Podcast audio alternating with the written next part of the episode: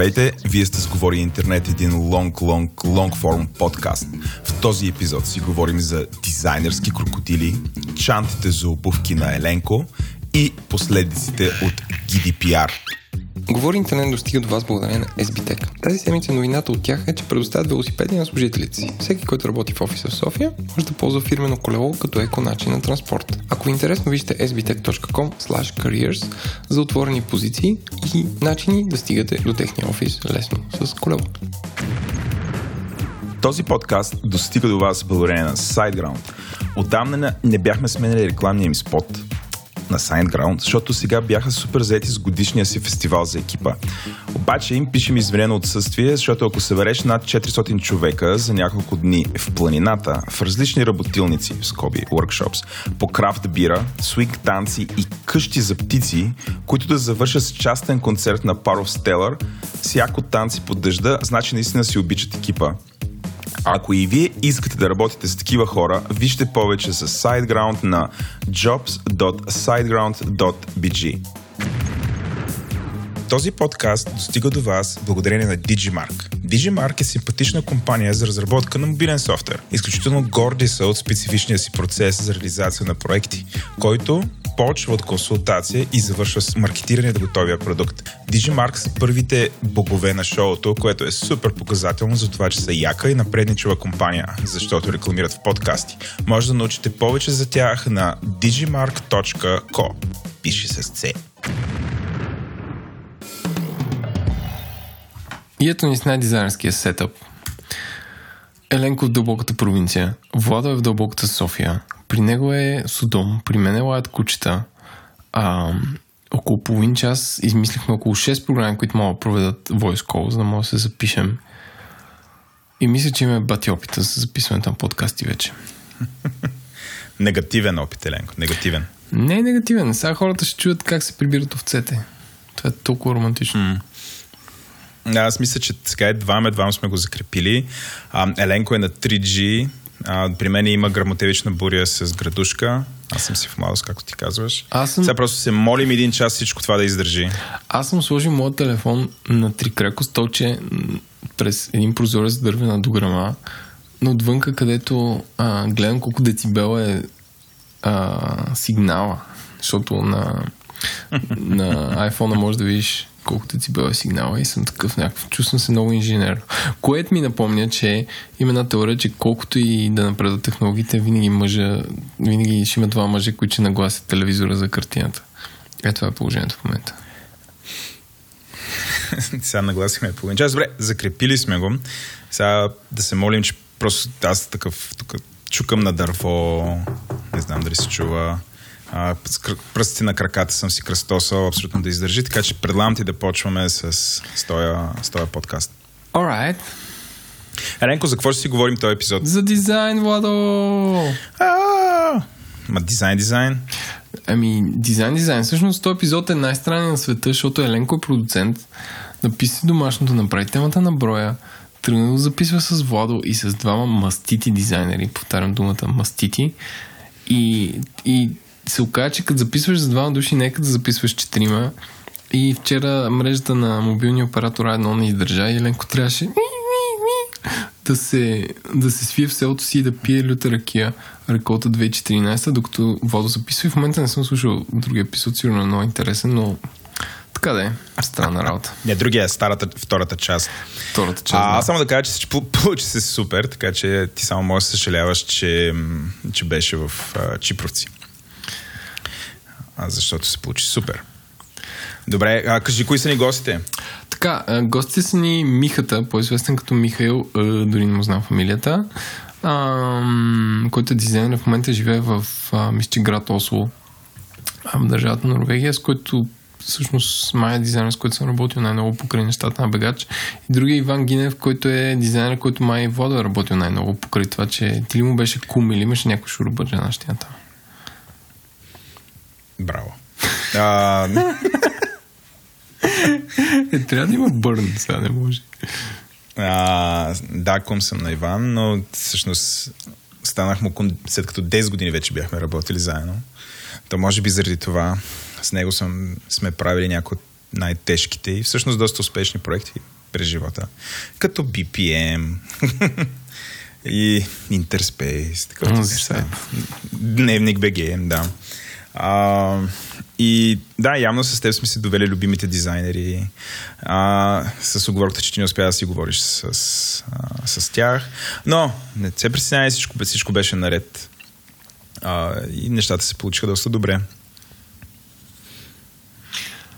Ами, освен да. Енко, кажи, кой ни подкрепя? Не, тук трябва, имаме си скрипт мен. Аз няма да оставя тук просто да се метнеш към рекламите. Кой ми подкрепя? Ами, генералният спонсор на това подкаст е SBTech. Също така. така. А партньор на живите записи, този е най-далеч от живо, което сме правили. Е Това е най-мъртвия запис. Най-мъртвия запис. И също така нашите Богоян шоуто от SiteGround, Digimark, Oracle, Tiki и разбира се 87 патрона. А патрона са хора, които ни подкрепят. Ако искате да станете патрон, вижте нашия сайт говори-интернет.com и там цъкнете сте на патрон и оттам нататък света ви ще се промени към по-добро. Супер. Искам също така да кажа за обратната връзка за миналия епизод. Така, това, което ми направи впечатление, че ние събрахме от 9 извора вода да си говорим за феминизма и всъщност това, което най-много отекна в чата, иначе май в, в, в, в света на на нашия Twitter или където е било, нямаше кой знае каква обратна връзка, освен за майчинството. Аз не съм очаквал такова нещо. Не знам ти как мислиш. Аз знам, че е имало обратна връзка основно в а, разни а, фейсбук групи за феминизъм, където Мъжете са забранени. не, не. Тези шеги. да, най-вероятно да. Тези шеги, да, но а, имало, е, имало е доста дискусии там, а, но всъщност ние реално не знаем какво. Нали, били са, някои са били Коментарите са били положителни, други не толкова положителни. Няма значение. А, епизодът е доста успешен, мен. Това е един от най-слушаните ни епизоди до момента а, в рамките на една седмица е да не съм голословен, както аз, аз не обичам да съм голословен, мога да кажа, че този епизод е слушан. Пробвай да познаеш колко е слушан, без да проверяваш. 736 пъти. Не, 924 пъти в рамките на една седмица, така че и всъщност седмицата не е свършила, защото това си го говорим във вторник, а, извиняй, сряда, и всъщност епизода не ще излезе а, а, утре. Така че имаме още време, а, което е мега добър резултат. Мега добър резултат. А, и така, надяваме се и този епизод да ви хареса и да провокира а, някъде разговор. Хм. Добре, а викам да, а, а, да се прехвърлим към интернет новина на седмицата. Еленко, ти какви новини имаш? Какво си подготвил? А, така, а, има един американски сайт, който се казва Slate, който при беше купен от Microsoft, после го продаваха и така нататък. И нали сещаш януари в нашия подкаст а, дискутирахме как Facebook ще пусне повече снимки на бебета и по-малко а, а, по-малко истински новини, а след е сравнително качествено съдържание, не е сравнително ми направо си е качествено. И те пускат такъв, бих казал, доста отчаяващ резултат за това как се отразява спирането на Facebook трафика към техния сайт. Като всъщност рефералите в януари 2017 година са били близо 28, т.е. 28 милиона и малко, а в момента са 4 милиона. Т.е. трафика им от Facebook от тогава до сега е намален 8 е, пъти, което е много според мен а, като говорим за качествен сайт. Аз съм сигурен, че за некачествените е още по-скандално това нещо. А, но това говори за това, което правят Фейсбук. Те в момента са ми много негативни. А, и въпреки всичките тези тъпоти, които имаха и с Кембридж аналитика и не знам си какво, в края на крещата имат рекордно, рекорден квартал от към продажби, рекорден квартал от към реклами, имат някакви много добри финансови резултати. Но като цяло статията е супер и много интелигентно написана от някаква медия, която се бори за своя бизнес и се опитва да обяснява как други сайтове, примерно Vox.com, там еди кой си са уволнили 50 души през февруари и как цялото това нещо влияе върху медиите и това, което нали, си говорихме, че ще има а, ще има не катастрофален, но кофти ефект реално има и това е истина. Да, гледам и тук. Статията е доста подробна и показва какво се е случило с трафика. А, това, което не разбирам, м- всъщност колко е намалял общия трафик. Еми, те не са го, в смисъл не са го казали, но защото може би имат някакви тайни такива да се, да се такот, но това от... Айде да кажем, че според мен трафика им е било 30, едни здравословни 30 до 50% от общия трафик от Фейсбук, доколкото да. знаме някаква реалистична цифра за българска медия. Да. Може би за световна е също горе толкова. Ако от 50% ти се намалее... между 30 и 40% от трафика. Да, ако това ти се намалее, това са нереализирани продажби, нали? То е качествен трафик, това не е блиц. Ам... Не е надут трафик. Нали? Това са хора, които четат някакви много дълги, дълбоки статии, защото това списание е супер. Ам... И така да е, тъжна работа. Да, то. Знаеш какво? Мисля, че ще стане още по-тъжно сега, когато Article 11 и Article 13 влязат в сила, защото дори сайтове като Wikipedia започнаха да пускат такива призиви а, да се борим тази регулация в Европейския съюз да не влезе в сила, защото един вид а, отворения интернет, такъв какъвто го познаваме, ще бъде силно заплашен. И според мен а, има място да направим още нов разговор с Нели Огнянова на темата, защото ние всъщност в първия епизод от този сезон си говорихме с нея това, т.е. още, още февруари. А, не знам дали си спомняш, аз да, да, да. Нали, бяхме напипали тази нещо, тема, да. загатнахме за това. Може би е добре да си поговорим набързо с нея, за да видим то докъде се е развило, по-мъркобесно ли е от тогава, както си го представяхме или може би не толкова мракобесно, може би повече има истерия. А, та, та, това е, което забелязвам, че всъщност ако дадем на едно централизирано тяло, а, в случая с Фейсбук, един вид някакси а, го превърнем в основния дистрибутор, такъв сервитьор на импресии за медиите и в момента, в който той просто е така реши, а, че а, ще бори фалшивите новини като нали, има новини, има проблем, няма новини, няма проблем, защото това е доста сталиниско. Да, а, и, и всъщност някаква доста легитимна медия ще си загуби между 30 и 40% от трафика и всъщност ще бъде абсолютно застрашена от своето съществуване, така че трябва да се внимава с такива неща. А, и малко по-късно с тебе си говорим за последствията от GDPR, защото вече минаха няколко, мина време. Mm-hmm. А, аз ще говоря за един много интересен анализ по тема. Всъщност какво стана като влезе GDPR.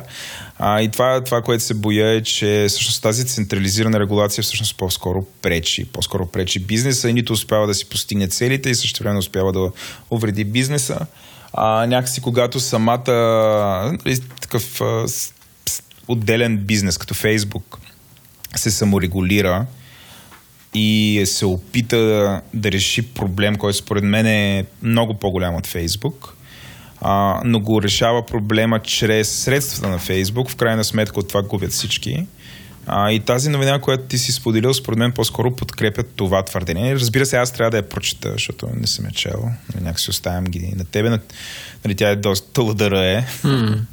А, имам чувство, че около 10 на страници, така че хора, brace yourself, но аз на Веленко му се доверявам за избора за анализи, така че аз задължително ще я прочета. Следващото нещо, което ми направи впечатление е, че A16Z, които са едни от най-големите а, такива venture capitalist фондове на Андрисън Хорвиц, като Андрисън идва от Марк Андрисън, да е измислил интернета, а, обясняват как ще правят 300 милионен криптофонд, т.е. който ще инвестира в а, блокчейн и подобни технологии, като много всъщност много лесно обясняват а, самата идея, ако аз правя фонд и съм бамбашка инвеститор, а, да отделя толкова време да обясня тези неща на някакъв прост език в една статия, която няма, нали, обяснява, че нали, Абе, още зато как трябва да се прави, как те са дългосрочни и търпеливи инвеститори, как вярват, че инвестирането в блокчейн е инвестиране в онлайн единици за доверие, т.е. тези ноутс или отделни компютри, а, това, което те правят, нали, не крият там да смятат сметки, ами всъщност са гаранция за доверието а, че нещо е това, че нещо е уникално, че нещо е истинско и как те смятат да го направят. И още взето това е, се случва, нали? Според мен е това е, как се казва, Web 2.0 на криптото. Тоест, м- те хора знаят какво правят, защото не са не са прости. Нали? Те, те са инвеститори в uh, Magic Leap, което е най- най-говорената такава uh, AR технология, също така са инвеститори, мисля, че в Uber. Въобще, повечето големи, повечето големи компании, те, те имат дял в тях. Така че случва се. 300 милиона, не знам дали са много или малко в а, от типа на венчър фонд. Въобще не разбирам този пазар, но те хора не са случайни това, че инвестират тези пари. Тоест, това ти прави оптимист, подобно на Иван Ненков. Оптимист, оптимист спрямо по тази технология. технологията, да. Която точно не знам, но споменават биткоин, споменават Ethereum. Те май са двете най- най-заспоменаване. И така. Да. Казват, кри... Казват, че ще ги инвестират в криптокомпании и протоколи. Така, доста е. Според мен е доста широко. А, не съм сигурен дали думата, терминът блокчейн въобще е споменат. Споменат, yes. споменат. Блокчейн. Споменате само четири пъти в този, и то в първите три параграфа. Надолу, реално, като обясняват какво точно ще правят, това е пропуснато, което според мен е добре да са някакси по, по-отворени, да не се ограничават. Добре, супер. И последната новина, като последната новина на BTV е шигичките. А, всъщност Google инвестира 22 милиона долара в а, операционна система, която се казва KaiOS и е за тъпи телефони или за много тъпи смарт телефони. Тоест, а, те смятат, че в пазара на Dumb Phones има много пари и че все още е много че има на къде се развива. До момента има 40 милиона само телефони с KaiOS. Искам да кажа нали, за сравнение, че в а, напрегнати моменти, когато Apple обяви нов телефон, те продават по 6 милиона iPhone на уикенд. А, но самата идея, че Google се услушва за някакви допълнителни пазари, за някакви изцяло неизследвани как да кажа ниши, говори, че и те също не спят. Не и не всичко Android. Да, аз, аз се четох тази новина, отделно от теб. а, тя не е нова, между другото. И нали, аз доста се замислих. 28 юни, окей. Okay. доста се замислих ам, всъщност защо го правят и дали е толкова среди бизнес, колкото да се позиционира. Също и, а, в тази новина има много интересен а, разговор за това какви са минималните изисквания на Android. Те са доста далеч. И всъщност а, нали, това е телефон Еленко, който е направен за развиващи се пазари. А, там, където хората все още не могат да си позволят смартфон, би дори ефтин, дори ефтин Android и имат нужда от а, а, фичър фон което е глупав телефон с претенции, но пак може да има игричка, може да има нещо. И това е абсолютно достатъчно за тях. И това, че имат такъв сравнително малък пазар, едва ли, едва ли е проблем. И по-скоро е възможност, защото а, Сеш се в онзи сблъсък, дето си организирахме на тема Google срещу Apple. нали, едно... Забравя ли се? Не, не се забравя. Едно от нещата, които ние, тези защ... отбора на народа, както ни нарекоха по-късно в Twitter, защитавахме като теза е, че али, Android и Google демократизират пазара на мобилни устройства. И това само идва да покаже, нали, тая новина, която е от на края на миналия месец, идва да покаже, че всъщност Google все пак има такава мисия. А, дори търсики бизнес изгода, в крайна сметка нали, той не е фокусиран само върху хората, които искат максимално добро изживяване и могат да си го позволят. Нали, защото някакси това е, а, което прави Apple. Ще са, т.е. Google са склонни да инвестират в неща, които а, правят определен вид а, комуникации достъпни. И всъщност, всъщност това е много добра новина. Така че аз се радвам, че ти си я избрал и си я споделил тук. Да, бе, аз искам да изляза от твоя имидж, който ти ми хулиш пред хората, че само, само хлеб е Google и така нататък. Интересна новина. Добре ли зла? Ще Да, видим. интересно. Нищо не чуем повече от Kai OS. Може да. А, добре. Моите новини са доста Ти сорти. сега. Да, да. Моите новини са доста сорти. Аз ще започвам с една новина. Както нашите патрони ли? да, да, да. Ти, нали, се, ти ме закле в църква да повече да не повече да не правя такива странни сегуи. Ето виж, аз колко този епизод се държа с- Преходи. супер, Преходи. Да, използваме думата преходи. супер цивилизовано се държа. Да, така. А, но да се върнем към нашата любима услуга за дарение Patreon, която, а, която под натиска на своите пеймент партньори е спряла а, как, да го, как да го кажа на български язик. Абе, на практика е спряла... Няма плащане за порно. Да. Сега, ма, ние, ние като обясняваме какво е Patreon, някакси го обясняваме като платформа, която основно служи да дариш. А всъщност Patreon не просто служи за дарения, тя, тя си поставя за цел и да дистрибутира съдържание. Тоест всеки, който си направи страница в Patreon, той може да получава дарения там, като идеята е да използва самия Patreon като а, среда за дистрибуция. Тоест ти вътре можеш нашия подкаст да го разпространиш, ако желаеш. А, да, може да си разпространяваш видеа е и какво ли като не. агрегатор за хора, които а, хората Хикс получават това, хората Y получават това. В смисъл, че е за... Не, не е най-удобната блогинг платформа, нали? Той има някаква контент менеджмент система, а ти ако искаш да пускаш там съдържание... М- Така е. Не е, Да. Но има хора, които се възползват. И всъщност тия, които явно най-много са се възползвали или са били един от най-възползващите са, възползващите се, са били създатели, създателите на съдържание за възрастни, ако така можем да го наречем, а, които са използвали Patreon за да регулират отношенията си с потребители. А, получали са дарения, в замяна на което, не знам, са споделили видеа, снимки и такъв тип неща. А, което Patreon явно им било... а, нали, това, е, това е доста в, кон- в конфликт всъщност с имиджа, който Patreon се създава, защото вие като а, видите такива изказвания на техния изпълнителен директор, а, мисля, че се казваше Чак Комте или нещо от сорта, нали, който е супер такъв, как той иска да подкрепи всички създатели, нали, ще ги спасим, ще ги освободим и така, така нали, супер идеалистично, мисия и така нататък. И в крайна сметка един от основните потребители, възползващи се от всички възможности на Patreon, са а, създателите на еротично съдържание, които а, някакси а, са използвали Patreon или използваха Patreon като платформа, която уж получават дарения, всъщност а, са продавали под формата на дарения, са продавали абонамент към не знам, тяхното съдържание. А, както е това, вече, не, вече го няма, защото а, Patreon са получили жега от PayPal и от ня, още една от разплащателните системи, но да, които общо взето не са, не са окей всъщност а, подобно нещо се случва и в крайна сметка Patreon а, се и саморегулираха и са го спрели. А, да. Самоцензурираха. Самоцензурираха се, да.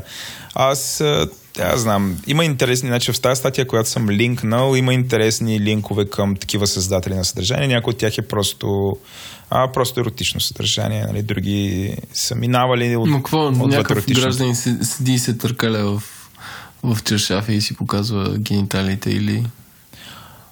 Ими да. Или и си има порно-порно, което като. Ами не съм сигурен дали е порно-порно, защото, Защото, те... да си призная, не съм... Не, не, не. Мисля, че е по-скоро еротика, не е порно. А, сега в интерес на Окей. истината и аз не съм, не съм изследвал тези дебри на Patreon. Аз знаех, че има такъв тип неща, защото а, мисля, че Мия Калифа, а, която е една бивша порно актриса, има Patreon канал, където, където общото правеше точно това, т.е. търкаляше се полугола в чершафи и си покажеше гърдите, но а, но не мисля, че е имало порно. Да, другия партньор, освен PayPal, е Stripe. Да е. Това, това няма да е, нали, вече няма да се случва. А, аз избрах тази новина, а, защото тя е в принцип е интересен, а, интересен пример за двоен стандарт, а, защото, а, защото когато значи Patreon е стартъп и те имат нужда, всъщност те имат нужда от тия пари. Те имат нужда от а, а, възможно най-голям оборот да минава през техния сайт. И те, са, нали, те се позиционират като супер сейф. От друга страна, нали, те очевидно нямат морален или етичен проблем а, да, а, да предоставят възможност на хора, които създават еротично съдържание или минаващи някакси а, вече установените да знам, някакси приети морални граници, те всъщност да го разпространяват през Patreon и да има много голяма разлика между това, което Patreon показва и всъщност това, което Patreon прави. Но явно са получили жега и в крайна сметка са преценили, че по-скоро, по-скоро могат да се откажат от тия пари.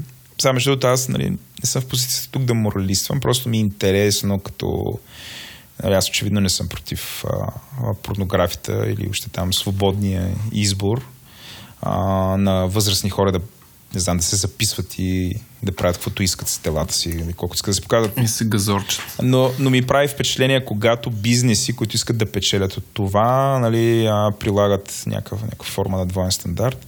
И в крайна сметка, а, нали, докато им е удобно, нали, са се възползвали. И този момент свърши. Нали. Това ми е първата новина.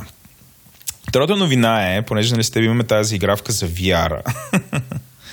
А, а за AR е с мене. Аз... За AR ли е с тебе? VR, да, за, с а, а, да. а за VR имаме ли за игравка? Да, да си уточним ами... за игравките. Ами аз VR не го виждам много. Прей. Добре, значи тук по-скоро с тебе нямаме за игравка. Ей, О, извинявам се. На здраве. Така истинска българска патриотична кихавица от Чипровци. Дами и господа. Завъртях се малко. да. Та, окей, а, значи тогава по-скоро ще ти е интересна тази статия. Тя е в CNET а, и се казва It's time to break up with VR, което е коментар на един пич, който, който се казва Дан Екерман, а, който е, нали, като го прочет, прочетете стати, сега ще ви, ще ви е спойлна, той ще ви разкаже нагоре-нагоре, но той започва да, нали, разказ, личен разказ, всъщност той колко голям ентусиаст е бил, какви устройства притежава, от колко време се занимава и всякакви други такива всъщност безинтересни неща. Нали, някакси си дава кредит. А, но това, което е интересно е, има три основни точки, с които той критикува съвременните VR решения, които го правят, са го превърнали от ам, оптимист към скептик. А, първото нещо, което е, нали, той счита, че е огромен проблем движението. Тоест, значи, ти като си наденеш тия неща на главата, е, нали, сърцете и всъщност когато се придвижваш в виртуалната реалност, а, но времено ти си в ре... не си в виртуалната реалност, не ти си в реалната да. реалност. И първо, че не е безопасно, след това е много трудно, нали, и всъщност това е абсолютно нерешен проблем. И това за него е проблем номер едно. А че някакси придвижването вътре не е удобно. Да, кажа. кажи. В, в вторият на мисли и вчера тук гледах... А... На село, нещо си гледал. Овцете. На село гледах Ready Player One, където, въпреки че беше в бъдещето, то проблем също не беше решен. Смисъл, там хората постоянно бяха нахупили ни VR очила и ходиха насам натам, обаче го бяха направили с някакви двоизмерни пътечки. Тоест ти като тичаш отдолу, един тредмил, който си виждал да, в да, да се движи, само че като завиеш и той се завива. Да. Това беше единия вариант. Другия вариант беше нещо като Sensory Deprivation, където хората взеха едни големи тронове, които пак ги лишаваха от а, това нещо, но те пак actually ходеха. Да. И след като в, в фантастика, която някакви хора са мислили, а, нали, с идеята да има този свят и ония свят, но след като там не е решено, не знам къде ще е решено. Няма, това показва, че нямаме което... визия за това как този проблем може да бъде решен. Защото, нали, както казваш, дори, дори като на, в фантастиката не е решено, ли? Там, където може да си въобразим, че е решено, Няма. и дори там не е решено. Другото нещо е, то има проблема на 3D киното. В смисъл, че а, аз продължавам да твърдя, не знам дали има научни изследвания, които са споделили този моят проблем, но аз продължавам да твърдя, че един филм, който гледам на 3D, запомням много по-малко от филм, който не гледам на 3D. Тоест, че все едно съзнанието ми изпуска кадри. И че след един филм, за който е с 3D, се чувствам много по-уморен, отколкото друг филм. Просто защото mm-hmm. нали, то, това е научно доказано, че има проблем, защото фокусното разстояние не е равно на разстоянието на екрана. Тоест на един, а, да речеме, междузвездни войни 3D, където далечината има някакъв, а, някаква планина и ти като нали, очите ти се напъват да я фокусират, но тя реално е на 20 метра пред теб на киноекрана. И от това нещо, защото мозъка се шашка, нали, ти фокусираш, че нещо е в далечината, настроиш си очите, обаче реално ти го фокусираш на 20 метра и тази разлика ти изморява мозъка, защото той не, не получава адекватен фидбек на това къде е тази тъпа планина. И същото и с VR. Аз съм пробвал там Oculus, пробвал съм някакви други неща, но е, но е много изморително. Още повече ако екранът ти е на, на 3 см пред окото или там 2. Единственото, което всички казват, че е вау и че такова нещо няма, е това Magic Leap, което обаче има рекламата му един човек разказва за него. Тоест, защото те подписва NDA и не можеш да го пробваш. а, но, но не знам. Според мен това винаги ще е проблем. То, нали, като 3D телевизорите и 3D киното. Не е такова, не е... Да, да, не е, не е измислено решение това нещо. Така, с този пич там сме, тук тримата сме на също мнение. Това, което научих, знаеш как се казва всъщност, как наричат движението в VR? Locomotion. Не? Locomotion. Locomo... Да, т.е. Що? Ми, да знам, що явно е движение на място или нещо от сорта. Тоест, а... това е такава дума, която научих, четейки тази статия. Всъщност locomotion значи придвижване. Но и както да е. Но проблема, който те описват е, че в VR не е решен locomotion Ам, това за способност, нали, аз, аз съм пробвал само около едно и беше някаква брутално ниска разделителна способност. Две минути вътре, след това исках да повърна и от тогава, нали, рязко в този момент станах скептик. Сега предполагам това може да се, нали, да оправят рефреш рейд, не знам там какво мога да правят, сигурно ще се оправи. Нали, между другото, това не е посочено тук като проблем. По-голям проблем, който е посочен е, че всъщност няма игри. Няма игри, които да бъдат играни а, защото някакси се счита всъщност, че едно от най-яките приложения на Virtual Reality е да играеш игри, нали? някакси да влизаш в тези альтернативни светове, да бъдеш нещо различно, но няма игри. Никой един от големите гиганти не си емигрирал големите фран- франчайзове за виртуална реалност. Има някакви безплатни игрици, нали, така са описани, но всъщност големите не са там. Ubisoft са пуснали няколко прилични игри, но и те не са си мигрирали основните, основните игри към VR. И нали, това не е ясно кога ще стане. Нали, това е, това е другия сериозен проблем, който се изтъква като проблем в момента на VR. И третото нещо, което е, че нали, може би някакси така да бъде позитивно, бъдещето е на така мобилни VR сетове. Тоест това са сетове, които абе просто си ги закачаш на главата и не са свързани към компютър. И тук Еленко, всъщност, заради това нещо, можем да се, нали, се върнем при миналия епизод, където говорихме защо Samsung се опитва да прави ам, а, такива по-яки видеокарти. А, всъщност, голяма част от а, яките устройства за Virtual Reality, те не ползват, нали, те някакси ти очила, които си ги слагаш на лицето. А всъщност този сет, той представлява нещо като мини екранчи и слушалки, а, с който хайджаква твоите, от, открадва сетивата ти mm-hmm. от теб самия и ги подменя с нещо друго, създавайки ти усещане, че си в някаква друга реалност, но всъщност а, а, това, което ти виждаш и чуваш, идва от компютър, към който ти си вързан с кабел, който нали, допълнително допринася за locomotion проблема. А, но по този начин, а, а, нали, и това е направено така, защото всъщност виртуалната реалност изисква супер яка видеокарта и много мощен компютър, явно RAM или не знам какво се изисква там.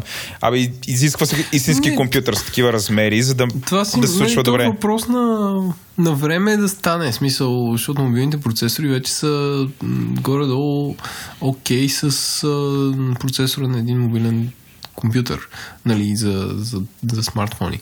И след две години ще е окей. Okay. Ама. Сигурно, обаче. Другите ние не... проблеми няма да изчезнат. Това го виждам да, да изчезне. Да, нали? може виждам би... го да носиш, може би, по-голям батери пак или, или нещо като в, в раничка или нещо в кабел си слагаш на, на, на гърба. Но, нали, пак ще е weird, но не е като да си вързан с а, такава, как ска, пъп на връв за компютъра и да, и да не мърнеш повече от 2 метра, защото ще се стръгне след тебе една скъпа видеокарта.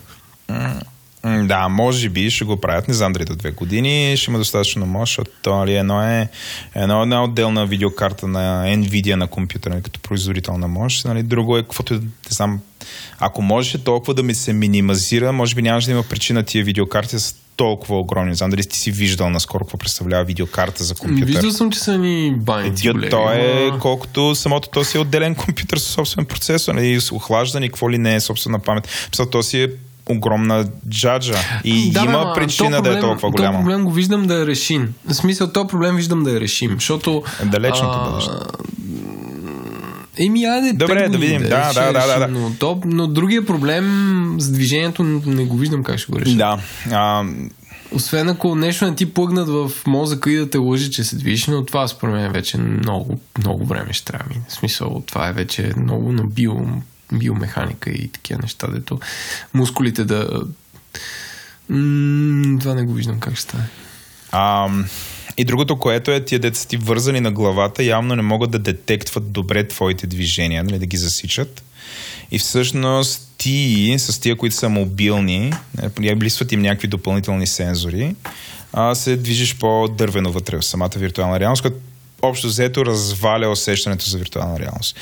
А, и това, дали, абе, любопитно е. Прегледайте новината, може да, нали, този, да наречем мнение, защото не е новина. Това мнение на този човек, а, може би ще си извадите нещо интересно и за вас. И след това, нали, аз ви обещах да си говорим за GDPR, е така за финал в новините. А, намерих един много анализ в... Много намерих много анализ. Намерих много интересен анализ в сайта а, Digi, DigiDay UK. Виж, има Рима. който се казва Everyone is breaking the law right now. GDPR compliance efforts are falling short. И анализът не е тълъдъра, т.е. няма страшно, чете се според мен за около 5 минути, т.е. не е от, като, като анализите на Еленко истински, нали, моето някакво менте анализ. А, но вътре нали, дамата, която го е написала, тя се казва Джесика Дейвис. А, Дейвис ли е? Дейвис е, да. Нали, тя, тя изважда пет основни факта. Може би са повече. Аз съм извадил пет, които така са ме впечатлили. И сега ще ви ги кажа, защото аз съм съгласен с нейния извод. Значи, първото нещо, което е, което се е случило, след като ведохме GDPR, е, че а, юристите и различните консултанти на най- най-различните разнообразни дигитални бизнеси са интерпретирали закона по различен начин, а, което води до огромен проблем. И огромният проблем, нали, това е следващия проблем, е, че всеки сайт има някакси с, направи различен интерфейс, който потребителите си управляват а, правата. И тези интерфейси нарочно са неудобни. Тоест, а, значи ти като видиш в един сайт, окей, там решиш тая загадка, което е интерфейс. Аз спомням ти как кълна NetInfo само преди няколко епизода. А, но не са... Другото мозъка на абсолютно Да, всеки сайт. според мен беше несправедливо, защото те всички сайт, повечето сайтове подходиха по този начин. Те създадоха един лабиринт под формата един интерфейс, в който ти трябва да си някакъв супер посветен такъв потребител и супер решен. Хем да ползваш този сайт, хем да, да решиш тази загадка с интерфейса, така че да, само да позволиш определени бисквитките да се копират на компютъра. А, което направи всъщност а, а, жела, а, как да кажа, м, сложи много голяма пречка пред потребителите, които искат да, регу... нали, да управляват правата си, нали, да бъдат по-защитени. Ам, нали, това общо взето направи така, че те трябва да инвестират супер много време, нали, което само по себе си не е а, извинение потребителите да, да не го правят, но в крайна сметка с теб сме в този бизнес от супер много време и знаем, че един потребител като падне на една страница, от Google особено, а, общо взето и обръща внимание между 7 и 11 секунди средно. А, което означава, че... Ако всъщ- не е по-малко. Ако не е по-малко, да. телефон, според Да, си да, по-малко. да, да. Тоест, а, тук общо взето се разчита на това, че потребителите са много нетърпеливи и те някакси просто сляпо приемат в момента всякакви неща. И това, нали, като се замислиш, това на практика дава а, компаниите се възползват от това и те получават изричен достъп нали, някакси възползвайки се от това, че потребителите са нетърпи, нетърпеливи, всъщност те в момента изграждат ни огромни бази данни, в които потребителите са им разрешили да правят една камара неща. Тоест, в това отношение GDPR по-скоро нали, се застрелва в кръка. И като говорим за застрелване в кръка, според, ам, според това мнение а, на Дейвис, много компании пък самите те също си се застреляли в кръка, защото са спамили аудиторията си с излишни мейли, в които са призовавали да оптинваш. И много хора са избрали пък също време за това да не оптинват. Тоест, от една страна има потребители, които през сайтовете са се съгласявали за някакви неща, а също времено обаче пък компаниите, които агресивно, примерно има някакъв нюзлетър, например, и са пращали инфо по имейл и хората а, там нещо са избрали. Те всъщност са избрали да не оптинат обратно и така са си загубили някакви а, нюзлетър аудитория. Тоест стана някаква каша. А, другото нещо, което е, което според мен е може би най-страшното нещо е, че след GDPR от много потребители има някакво установено фалшиво усещане за фалшива сигурност. Тоест един вид, понеже има GDPR и те са защитени, там понеже са съгласили а, нещо с потребители, те, те са защитени. А всъщност не е така. А, защото те са се съгласили с някакви работи, а, и тая, а, но няма нищо по-лошо от фалшив, фалшивото усещане за сигурност, защото това ти някакси ти притъпява защитните механизми. Mm. А, и, и GDPR има такъв ефект. И аз, аз мога да се съглася Мога да се съглася с това. А, и другото, което е, нали, това е много, много фън финал, има забавно финале накрая, е, че цялата тази каша ще продължи, докато наистина някой не го осъдят, някой не се изпържи. Говорим за някоя компания. Тоест, чакаме в момента, нали, чака се първия казус, при който някой използва GDPR, а, за да а, за да атакува някоя компания и всъщност това ще бъде разглеждано под лупа ще бъде много интересно. Така, това е до момент, това е статус на GDPR. Аз Ти искал да според мен така отвътре е така... Си много за GDPR. Искаш да изригнеш. Мислиш не, си, не, не, не, не. си през нощи, Искам да кажа, че всъщност живеем в толкова сложни времена, че дори някой да каже, хей, да направим една така юрисдикция или една така правна рамка, която да работи а, и да прави Алабал портокала на ниво а, мисия, визия, ценности, защото това е GDPR, имплементацията може да позволи да обърнеш напълно наопаки и, да, и всичко да се усере. Mm. Тоест, а, защитата на хората да не ги тракват безкрай а, JavaScript engine, Google и Facebook и бутони, където и да стъпят, за да им цоцат личните данни и да, и да си продават те рекламите е толкова сложна задача, че тя не може да се постигне нито с правни препоръки, каквото е GDPR, нито с технически рестрикции, каквото примерно е AdBlocker. Нали? Примерно ако да речем Европейската комисия, нали, друг вариант какво би било, Европейската комисия произвежда софтуер, който е плагин за всеки браузър на света. Казали сте, гледате си го по този начин, вие сте compliant с нас и вие като Нали, което би било хубава идея. Нали. А, като европейски граждани ние сме произвели този софтуер, който ще ви брани да не ви следят.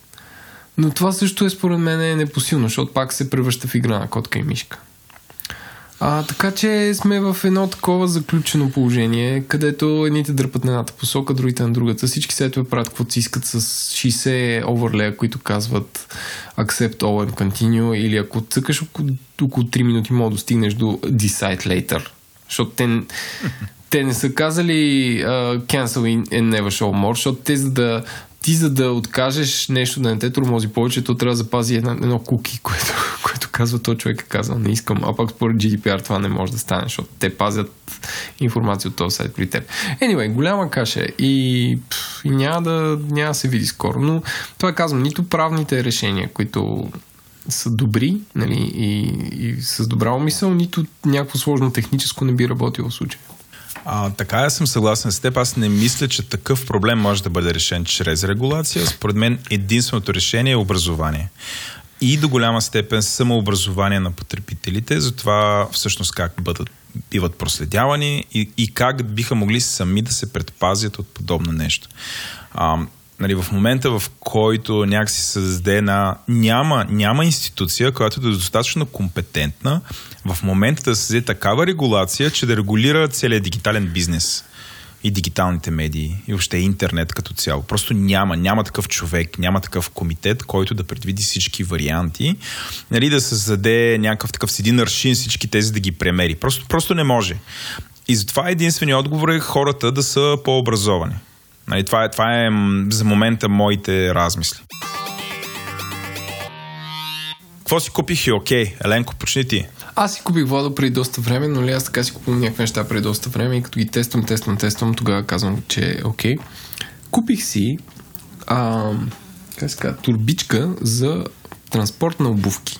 Защо на човек му трябва Господи. турбичка за транспорт на обувки? Защото като пътуваш някъде, примерно спортуваш, и твоите обувки миришат или са кални. Двата случая. Няма как да е трето. И като си купиш така турбичка, А, първо, те не, не умирисва всичко останало. Второ е много компактно, още повече ако пътуваш по самолети. А, и трето, може да сложиш два чифта обувки вътре, примерно едни джапанки, едни маратонки, съвсем спокойно. И това не може да стане с нейлонов плик. И затова ви препоръчвам в моят случай uh, Sea to Summit, мисля, че се казва Shoebag, продава се в магазин campingrocks.bg. Добре. Скъпо ли е това? Мисля, че струваше към 30-40 лева. Нещо такова. Което е скъпо. Обаче аз планирам да го ползвам 10 години поне, защото няма да, няма да ми пораснат краката или нещо такова. И тя е направена от така кордура фабрик, дето е такъв така нейлон, но бе въобще е serious shit. Австралийска работа. Добре, взема да си купя. Аз пак ще ходя в Лондон следващата седмица и трябва да измислим с тебе как да запишем епизод, защото може би няма да можем докато съм в Лондон. Я ще ходя на 20... Сещаш се как се изнервям. Сещам се, да. Аз ще ходя на 29-ти, ама нищо. Той има време. Да. А, добре, аз, аз какво си купих? Значи, м- аз не съм, не съм си купил неща за мен, съм купил, купили сме неща на, на детето Калина. А, детето Калина е моето дете. А, което понякога слуша подкаста на сила, докато пътуваме в колата. И сте му купили а... тапи за уши? Не, не, не, не, не, не. Купихме нещо, което се казва сдъх, сдъхна смола за малките. Аленко, пробай да познаеш кое е това, без да цъкаш на линк. Ня, ами, Втор... сдъхна за смола, нещо да го приспи в кола, докато спи? не, това е, това е такъв... Ам, това е Платков лагер а, за, за деца между 10 и 12 години, 9 и 12 години а, в който общо взето ги пращат а, в защитената местност Чатъма, а, където една седмица се прекарват на палатка. Това е супер, искам да кажа. Така, супер е, да. А особено за такива градски деца, като Калина, която е абсолютно разделна от таблета си. Никога не е прекарвала а, нощ на открито, камо ли една седмица. Всъщност, този лагер е много прилича на, на лагерите на бойскаутите, защото всъщност нали, то не е просто ги закарва сред природата и там те се въргалят и си играят, ами а, всеки ден е някакси така, така измислен, че всъщност те просто не постоянно правят нещо. Има някакъв фокус в деня, но през останалото време чистят, подреждат мият нали, нещо, грижат се там за лагеря, нали, всяка вечер завършва около лагеря на огън и така нататък а, като а, ги карат някакси да излизат от зоната си на комфорт. Например, да карат кану или а, да карат планински велосипеди или да се катерят по някакви дървета, там има някакви въжени, нали, са някакви въжета се Тоест, въжето децата по някакъв сравнително безопасен начин а, преодоляват супер много страхове. А, и защото нали, много е важно да уточним всъщност в какво време се случва. На книга би трябвало да е изцяло слънчево, но а, ти знаеш в момента времето в България е доста волатилно, ако така мога да кажа, защото ту е слънчевото бие градушка, като преди малко. Между, между, между другото, в младост би градушка, докато печеше слънце. И аз абсолютно бях майндблонат. но в началото Калина беше в някакъв абсолютен шок. Между другото, ние с майка и бяхме в още по-голям шок, защото нали, някакси, о, детето, ние сега го пращаме в казармата, човек. Ние му купихме супер много неща. Нали, ти, а, обувки, дрехи, какво ли. Нали, то е мега екипирано. Нали, като любимия ми разговор е, като отидохме в магазин Adventure Shop, и там, нали, ще те продават с лева. най-коравите, трябва да ти кажа. Аз отидох при най-коравите. Най-вероятно собственикът ти го е продал, а собственикът е супер корав. Да, да, да, да, да, собственика е. Той абсолютно командваше всички. Нали, влизаме в този магазин Adventure Shop на Черни връх. И нали, той доста, между другото си знах колко е голям, между е на два етажа. И казваме така и така, търсим сакове. И така долу. Слизаме долу и долу сварваме собственика, който разопакова нова стока. Нали, може да си представиш какво е. Нали. И му казваме, добър ден, нали, малката ще я пращаме, ще пращаме в, на летен лагер и искаме да й купим сак и искаме да купим най-големия. Той към ми най-големия е 90 литра. И аз го гледам и сега знам, че в същия този момент в къщи имаме два, доста, примерно, 2,60 литрови сака, а, напълнени с всякакви неща, които сме взели за детето. Сега, защо пращаме детето с близо 120 литра екипировка на, на летен лагер, в който не се придвижват? Нали, това е друга тема. И аз му казвам, аз много се притеснявам, че ще побереме нещата на детето. И той човек така се възпали. А, нали, той, той за първи път някой ме Хималая шеймва мене. С, с, с джъчи ли се изненада? Еми, той, да, бе, да, той ме Хималая шеймна. Той каза, в смисъл, направи го по, по сравнително мил начин, но общо взето доводно му беше, абе, човек, аз, и ми посочи този сак, аз такъв сак ходя на Хималаите и побирам и почна да ми изрежда 11 чифта чорапи, 3 чифта обувки, един от тях големите, та това, това, това, пак храна, пак не знам си какво и стоя, вика 8 дена, там 9 дена и се връщам обратно, вие това дете няма да го поберете, ще го поберете. И между се оказа прав. А, и го побрахме, нали? Тя е с някакъв супер гига, мега, мега як сак. И в крайна сметка аз съм много, много чакам, нали, защото в началото първия ден е било шок, очевидно, нали, спали са на открито, ние тук преживяваме, тя Калина ни репортва по три пъти на, на ден, ни пише какво е правила, нали, какво се е случило. Нали, а, например, беше отказала първия ден да се къпе, защото нали, било на открито. Те нали си представяш, това е просто някаква труба, която е на слънцето и от време на време пуска вода. Но в крайна сметка а, е почнала да се отпуска и а, аз нямам търпение тя да се върне и да видя всъщност какви ще бъдат историите. Дали ще бъдат положителни или в началото, нали, или ще или ще бъдат някакви, о, ние не можахме да се адаптираме към природата, или всъщност ще успява да се адаптира към природата. И аз съм Нали, това се случи събота. И аз съм много голям оптимист, че всъщност тя ще успява и ще го ембре... някакси ще е ембрейснала. Ще се е възползвала на максимум тази възможност. За, за такова приключение е яко да има нещо като а, видеокамера за еднократна употреба. В смисъл някаква камера без дисплей записва. А сега сме еди къде си, защото тя нали има влог и там прави разцепва на къща за кукли. Не знам си какво спомняш, ако да. си запише тези неща като видео и после си ги монтира и си ги пусне. Това ще е супер. Е, човек, тя си има, тя е с два телефона и таблет, така че най-вероятно е снимала. Нали? А, не сте и го махнали това? Или... Не, не сме ги взели. Защото тя си говорихме, а. ти каза, че е с такова. Да. В предварителните разговори, които провеждаме всеки път, като планираме подкаста, а, каза, че има такова, има Nokia с фенерче. Любимия телефон на Иван Гинев. Има Nokia с фенерче, защото ще издържи много, друго, много дълго време. На другите неща пак ги има, просто не ги държи пусната през цялото време. Е, да направи и такова. А, така. Стори. Да. Ще видим какво ще направи, като се върне. Нали? Ще, ще има ли влогче?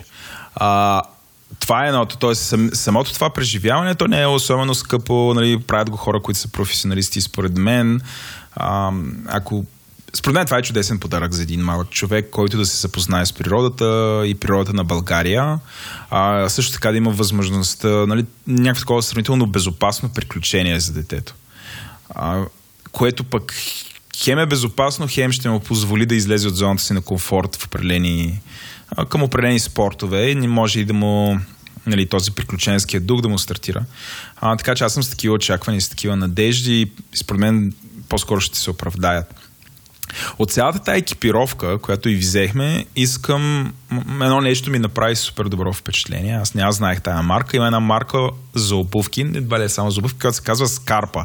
Еленко, знаеш ли ги тях?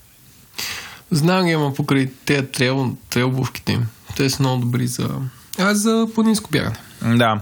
А, Кирил Николов Тире Дизела а, бяга с карпа. Ага. А, аз съм изумен. Значи, нали, трябваше да изземем такива на практика трекинг обувка. И това е обувка, която, която е 26 номер, тежи, мисля, около 200 грама, тежи 195 грама за размер 31. Тоест, най-вероятно за размер 26 е още по-малко, примерно 170 грама. Също това е обувка, която е дишаща, супер лека и водонепромокаема. Те са, и между те, те мега супер красива. обувките, те са топ the топ. и, и големите да. са им много леки. В смисъл има под, да. под 300, а, смисъл, под 300 грама има обувка 45 номер. Нали, да. Което смятай. А, единствено те са скъпи. Това е. Не знам детските, а... сравнено с другите детски как са, но големите са по-скоро към високи класи. Не, това е скъпа обувка. А, хуб... Нали, когато не е на намаление 169 лева, това е линк, сложил съм линк ще го има линк в бележките на шоуто към а, сайта на Basecamp, където в момента тази обувка е на 30% намаление, струва 118 лева. И според мен е прекрасна обувка. Абсолютно всичко е измислено. Не знам, според мен това е съвършената обувка. За дете, което а, да го пратиш на приключение или примерно дори есента да изкара и пролета да изкара с тази обувка. Имам момчешка и момичешка, калина имам момчешките, които са сини и оранжеви. Mm. А според мен са много, много красиви, затова не взех момичешката която е къв сиво и розово. Просто като видя нещо розово Разбира и се паля, паля се. Е, между другото, подметката е на вибра, Вибрам. Абе, ня, всичко, всичко е измислено. И като го пипнеш, значи просто аз се загледах всичките детали, начина на изработа, всичко е абсолютно... Отдавна не бях виждал толкова съвършена вещ. Едно, едно съм взел компютър на Apple за първи път, само че това не е компютър, ми е обувка. Нали, такова възхищение някакси породи в мене и за това, нали, без самия аз да съм го пробвал, Нали, Калина като ги видя и каза, оф, нали, и после ми каза, че това са най-удобните обувки, които е носила, нали, което е мега впечатляващо, т.е. тя ги оцени. Така че а, хора, ако имате нали, възможност или имате нужда, абсолютно ви ги препоръчвам тия обувки. Имат размери от 26 до 35 номер. А, и така. Добре. Ами, мисля, че с това приключихме а, какво си купих окей. Okay. И вече може, може да послушаме малко реклами и да минаваме към основната тема дизайна. Кажи чао на хората, защото ти няма да си с нас там. Чао хора! Чао. Благодаря на мрежата на едно. Ей, Аз пропускам мрежа. този епизод. Оставям ви на Владо. Ето сега благодаря на мрежата на едно. Все пак успяхме да го измислим, но нямаше как да стане с гости. Добре, ай, чао! Бог на шоуто, разбирайте патрон, който супер силно ни подкрепя, е вносната фирма Oracle, която има толкова услуги и продукти, че ако трябва да ги изброим, четенето на патроните в края на епизода ще ви се види като летен метеоритен дъжд. Абстрахирайки се от това, искаме да ви кажем, че Oracle всъщност са супер яки. Нормални хора, които с радост биха си говорили с вас относно вашите технологични, а и не само, проблеми, със сигурност ще се пробват да ви намерят решения. Мисля, че това е най-важното. Този подкаст достига до вас благодарение на Тики. Тики има мисия да направи пътуването с градския транспорт лесно и удобно преживяване. Билети за метро, тролей, автобуси, каруци, звездолети могат да бъдат купени само с едно приложение. Това си е направо one-stop shop за градска мобилност. Пътуването с Тики е супер забавно. Представете си как заставате до турникетките на метрото и докато другите търкат карти и билечета, за да влязат, вие като някакъв джедай с телефон отваряте вратичката за влизане и влизате. За да усилите ефекта, изчакайте наоколо да има максимално много хора, отворете магически вратичката и минете. Гаджето ви е в кърпа вързано. За повече информация вижте tiki.me, пише се T-I-C-K-E-Y me и там гаскам Apple App Store или Google Play.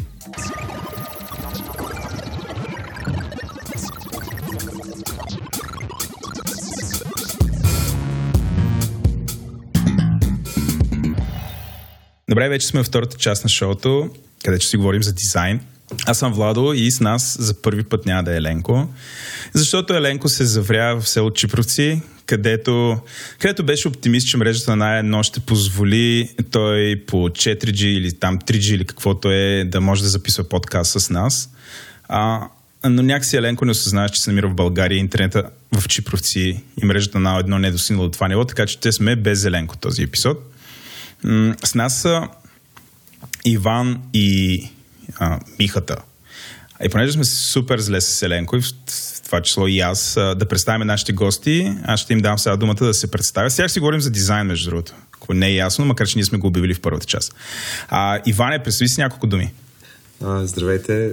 Освен, че се казвам Иван Гинев, съм супер болен в момента и гласът ми ще е малко по-различен по принцип. А, иначе а, се занимавам с дизайн от 16 годишен и вече от 10 на години имам студио с дизайн, което се казва Co-Graphics.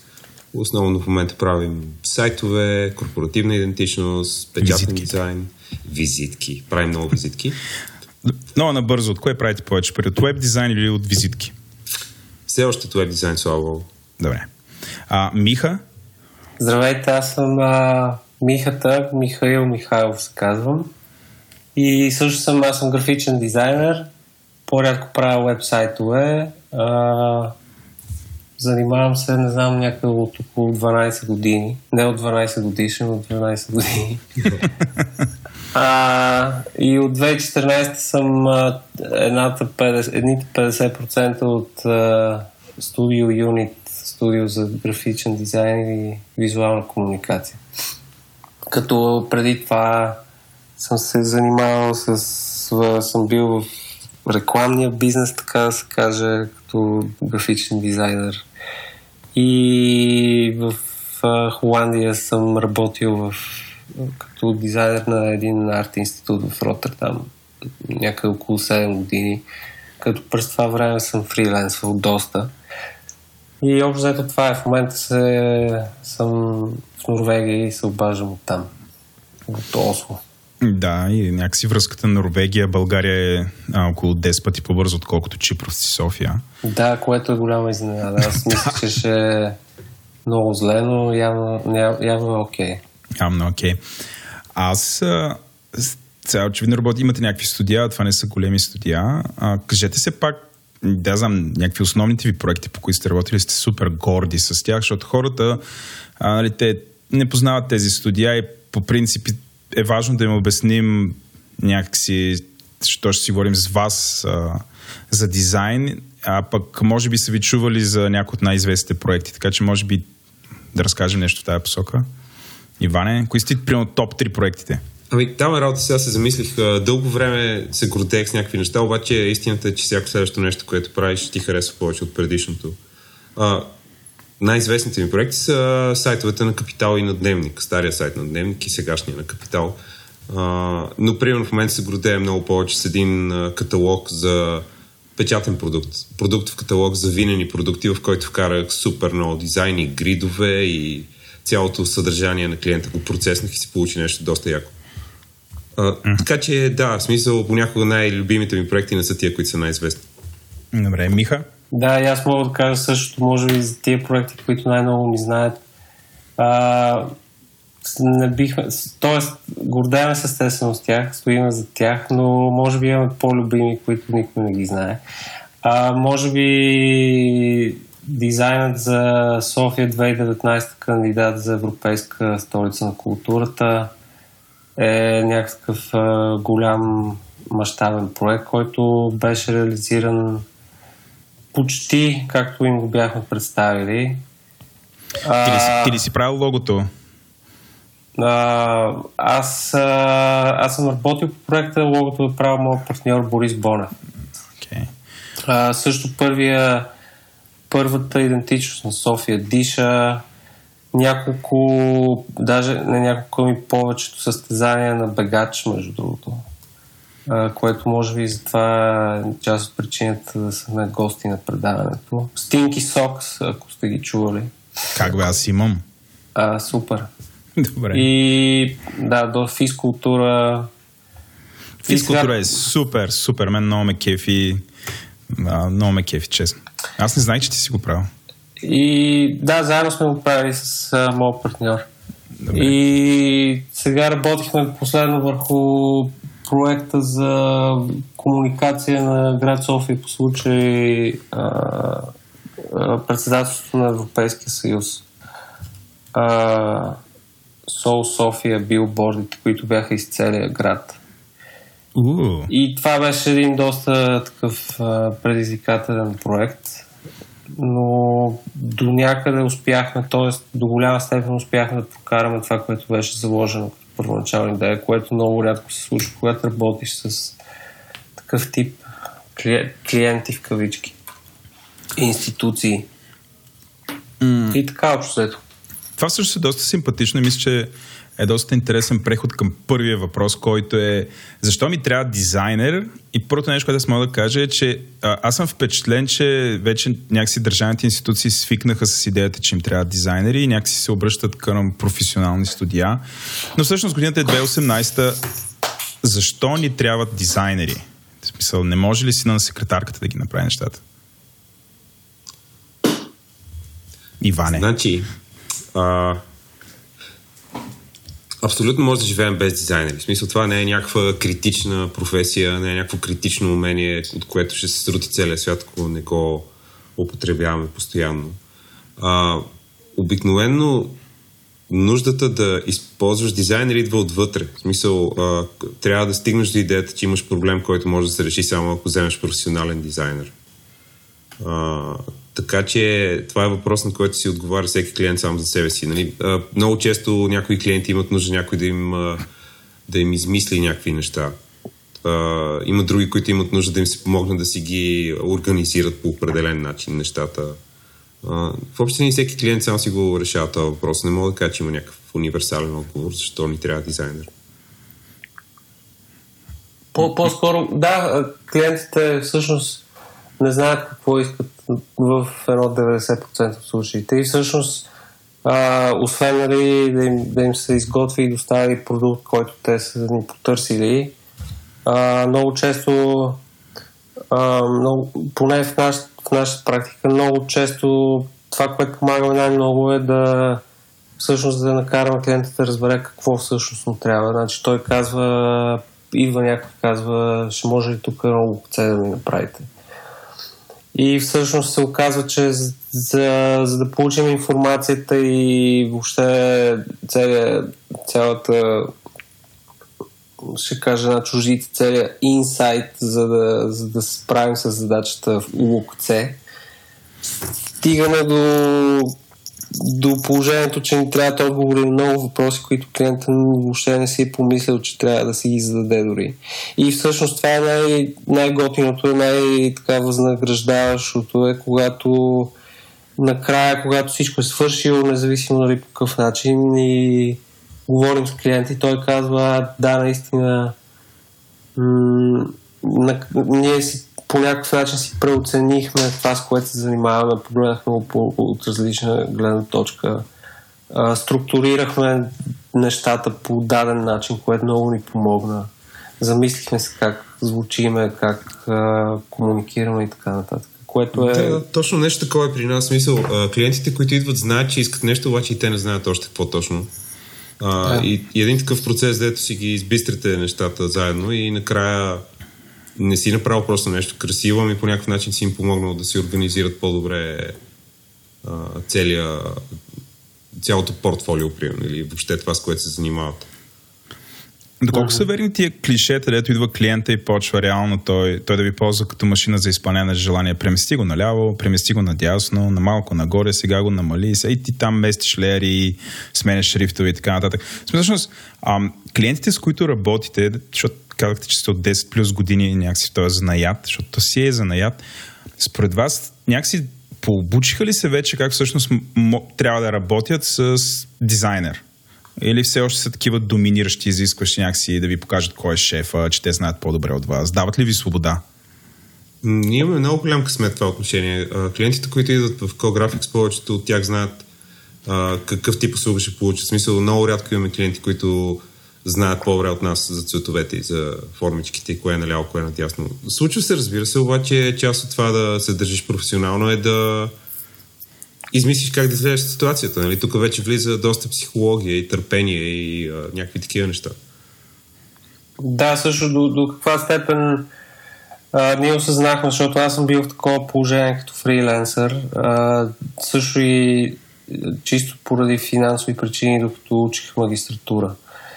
И не бях много в позицията на такъв, който да нали, рече отсе, че така ще бъде и въобще нали, едва ли все още сме авторитети, кой знае какви, обаче нали, в доста така доминирана позиция с един клиент, който ми намираше клиенти от щатите.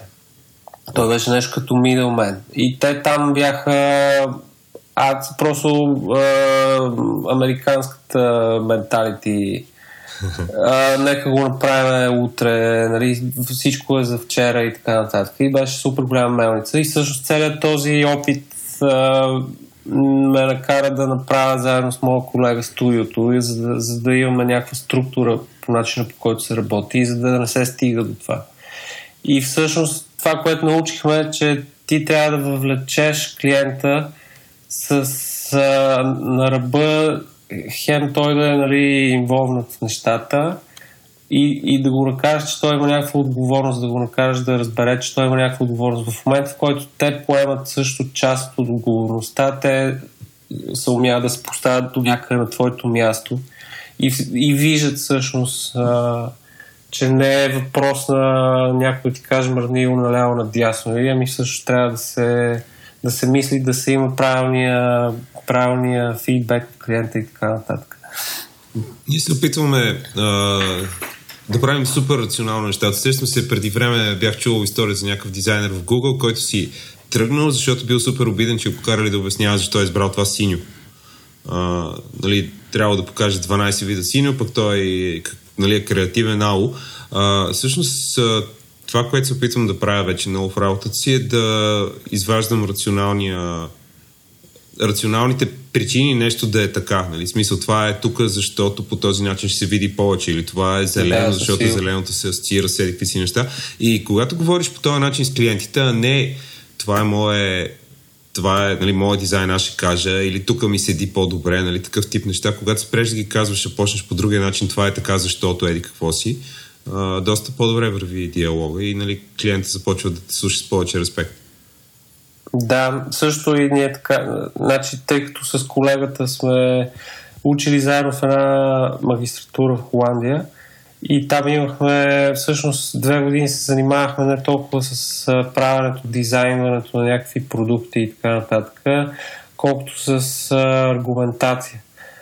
И учейки заедно там, ние си развихме някакъв наш си вариант на това, което научихме и, както каза Иван, абсолютно железна аргументация, разработването на един а, някакъв, такъв, някаква рамка на, около проекта, която би могла да поеме естетически в една или друга посока, нали, откъдето произлизат различните варианти, така да се каже.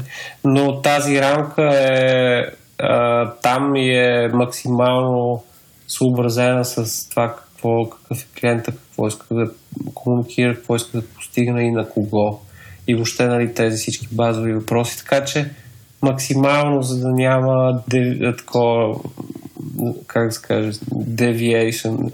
Извинявам се, извинявам Не, бе, няма се драма, за, няма драма. за чуждиците. Тук този подкаст е известен с това, че уше на български язик от 90% се говори Да. на българо-английски. Така че няма драма. Аз, аз обаче се тренирам да, да ги превеждам deviation и отклонение.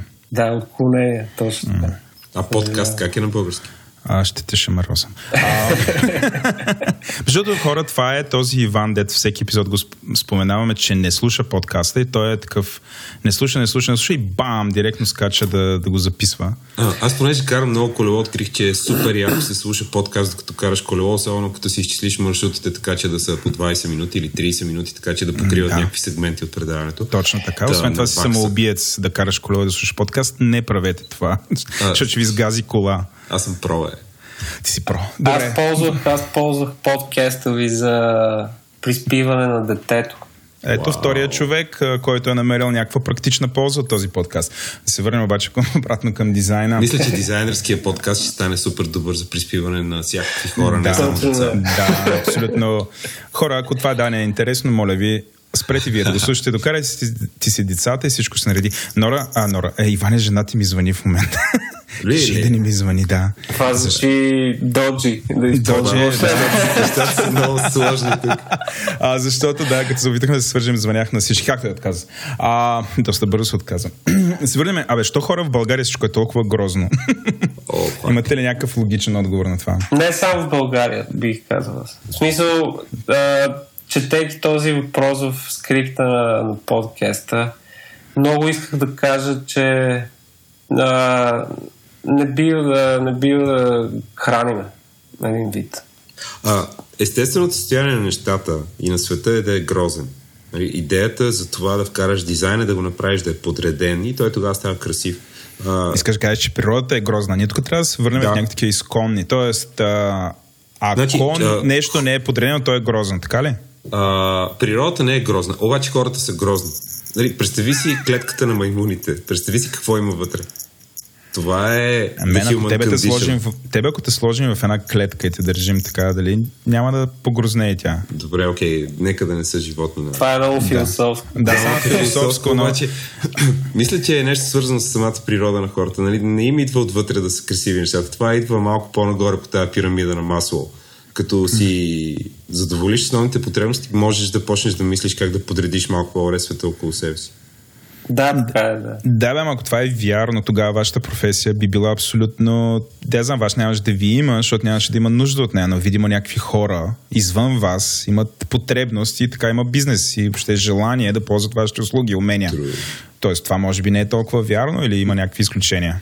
Когато е, както е в момента времето економиката върви нагоре, всичко е супер. Аз винаги съм си представил какво ще стане, ако економиката се влуши или започне война или нещо такова.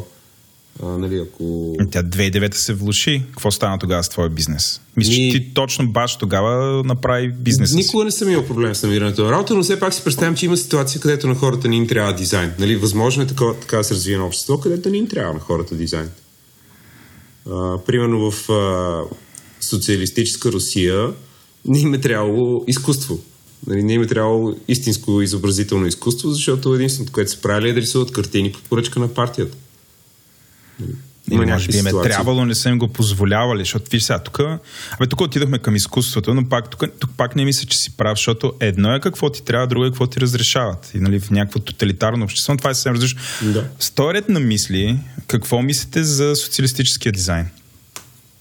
Мисля, това дизайн ли е? Ами, искаш да кажеш за соцреализма и конструктивизма и така нататък. Mm-hmm, или, mm-hmm. или за... Брутализма. Или не, за дизайна, не. който е бил в България по време на комунизма. Избери си на всички. Добре, не, защото говорим, защото говорим за България, нали? дизайна да, в България. Да, добре, да, да. А, а, за дизайна, който е бил в България. Ами, да, еми тогава по това време те са живели в естествено в някакъв изолиран и то не само в България и много е било трудно да си а, в течение какво се случва нали, в Германия, Лайпциг а, или там къде са били центровете Швейцария на дизайна тогава. Но факт е, че от тези години имаме абсолютно световни, нали, естествено веднага излиза името Стефан Кънчев който е наравно с а, 4-5 други най-големи Hall of Fame дизайнери ever. Това е легендарният дизайнер на луга по време на социализма ли да. или е някой друг? А, това, окей. Okay. Да. Този дизайнер с онези луга, които в момента. Които са гениални. Да ги... Които са да. гениални, между другото. Аз, аз ги намирам за гениални. Ами гениални, Но... защото са супер прости. Да, и, и, и са някакси честни. В смисъл не е а, как да кажа, не, не, не са подлежащи на някакви тенденции, точно логиката. В момента в България имаме ли дизайнер с подобен талант и някакси с подобно, пф, как да го нарека, с подобна възможност да въздейства? Може ли да посочите някой, който е толкова влиятелен като този човек? Имаме, да. Аз мисля, че има. Обаче си мислех, че всъщност това, че държавата не стои за дизайна в момента, води до това, че супер талантливи дизайнери нямат възможност да направят ново лого за зоологическата градина или ново лого за почтата. А, и нали, работят някакви частни поръчки за много по-кратки срокове и по-малки пари. Да, така е. Да, да, това е. Значи, първо да кажа за дизайнера, има, и за мен е. Ох, мога прозвучи, нали, пак някакво такова, обаче професора ми от Академията в София, как се Кирил Гогов. Е, да а, който е правил парите а, герба на България в графичния му вариант. А, старата, стария сайнич на зоологическата градина, такива неща. То е величина. И обаче от младите, такива като детска, детска вика нашето поколение, м- не бих има някой на нивото на Стефан Кънчев. Добре, бе, що така бе хора? Смисъл, какво се преба? Как, как така една, едно тоталитарно общество е могло да произведе а, а, такъв човек, а някакси сега в демокрацията, къде точно е обратното, или този вид креативни индустрии, професии трябва да разцъпват. Сега нямаме. Защо това е така? Стефан Кънчев... Да, да, Иван. Мислех си, че е свързано основно с времето. За да стане, да стигнеш до някакво такова ниво на изчистеност, каквото имат марките на Стефан Кънч, нали, логата. А, това изисква много време и страшно много версии, варианти, които ще отпаднат, докато стигнат до едно нещо. А, истината е, че в момента комерциалната работа, която правим, не, не ни позволява да правим толкова много неща, от които да се откажем. Нали? Налага се, примерно, да, да стартираме от третото, което правим, а не от десетото или от двайстото, както може би щеше да е много яко, ако имаме възможност. Да, и другото, нека не забравяме, че колкото и наистина абсолютно виртуоз е Стефан, бе бил Стефан Кънчев, той е бил член на партията и всичките поръчки, така да се каже, които е получавал, са, той е имал достъп до един непрестанен извор от предприятия, поръчки, театри, съюзи на композитори, национални телевизии, всичко това, което той естествено с умението си е успял да завърти през себе си в, е, в едно такова цялостно творчество, което може да го проследиш от първата до последната а, внушение за, нали, за виртуозност. Но си е, това си е факт. Той е бил част от номенклатурата, така се. Добре. Окей, okay, няма, няма вече държавата. Тя не може да бъде някакси сега предприятията да знам, 90% или нямам идея държавния сек, сектор колко е голям, но той не е толкова интересен. В момента основният економически двигател на нашата държава, тире България, са частни фирми. Вторият на мисли, аз гледам Али, от време на време има такива редизайни на големи брандове или има някакви такива поръчки, които али да се време пак държавни или въобще има нещо, което е не знам, всеки месец случва поне на такова. Нали? Последното, което мога да се сетя е А1. И има, значи, по цялото това нещо се случва се и наблюдавам социалните медии, имам чувство, че всеки се чувства длъжен да се изкаже. Нали, един такъв а, супер агресивен цинизъм или някаква ам, надпревара тече за това кой ще изпусне по-саркастичен, агресивен коментар или ще усмее това, което се е случило. Как го докарахме до тук? Само да кажа, че има по-нов скандал от извинявай, INO, извинявай. и по-новия скандал е конкурса за логото на БНТ. Да. Дори не Да, знаех, смисъл, че хора, сори, аз, аз живея в един друг свят, но това не го знаех. Всяка пак, седмица има да. нов скандал в Всяка седмица нов скандал. Добре, това е скандал, но би, че ме разбрахте ме. Смисъл, защо така? В смисъл, толкова ли са зле тези проекти или всъщност всички разбират от дизайн и а, много държат да ни го разкажат това? Аз нямам много наблюдение какво се случва в другите държави, обаче тук имам наблюдение върху някои редизайни на сайтове големи, които съм правил. И всеки път след редизайн има брутален, отвратителен хейт и ужасен фидбек. Моето обяснение е, че хората не обичат да им се променя нищо. Нали, особено с възрастта става все по-зле. Нали, колкото по-възрастни хора са, толкова повече мразят да им се променя каквото и да е. Затова мисля, че това е някаква нормална реакция, когато направиш нещо ново, автоматично да, да, да наскачат хората, че старото е било по-хубаво. Някакъв такъв Защото комплекс за златните години, да. Да, ама това не е ли някакво иронично? Аз си спомням около така наречената мартеница на МТЛ какъв вой беше. И сега той, като... той вой всеки път, да, много е смешно да, и, това. и изведнъж сега той е вой за, за това, всъщност, което нали, един вид ни харесва това, което срещу, срещу него сме вили предишния път. Ами, то реално, всяко нещо, което в момента имаме и приемаме за даденост, вероятно е минало през този период да бъде прието, там в началото да не бъде прието, да бъде отречено и накрая да бъде прието. Нали, представям си какво е било, когато са решили клавиатурата да е подредена кверти или когато са решили, че еди кое си трябва да е червено. В смисъл, това е някаква нормална човешка реакция, която тук е засилена от това, че хората са много нещастни в социалните мрежи и си изразяват нещастието, особено когато са анонимни.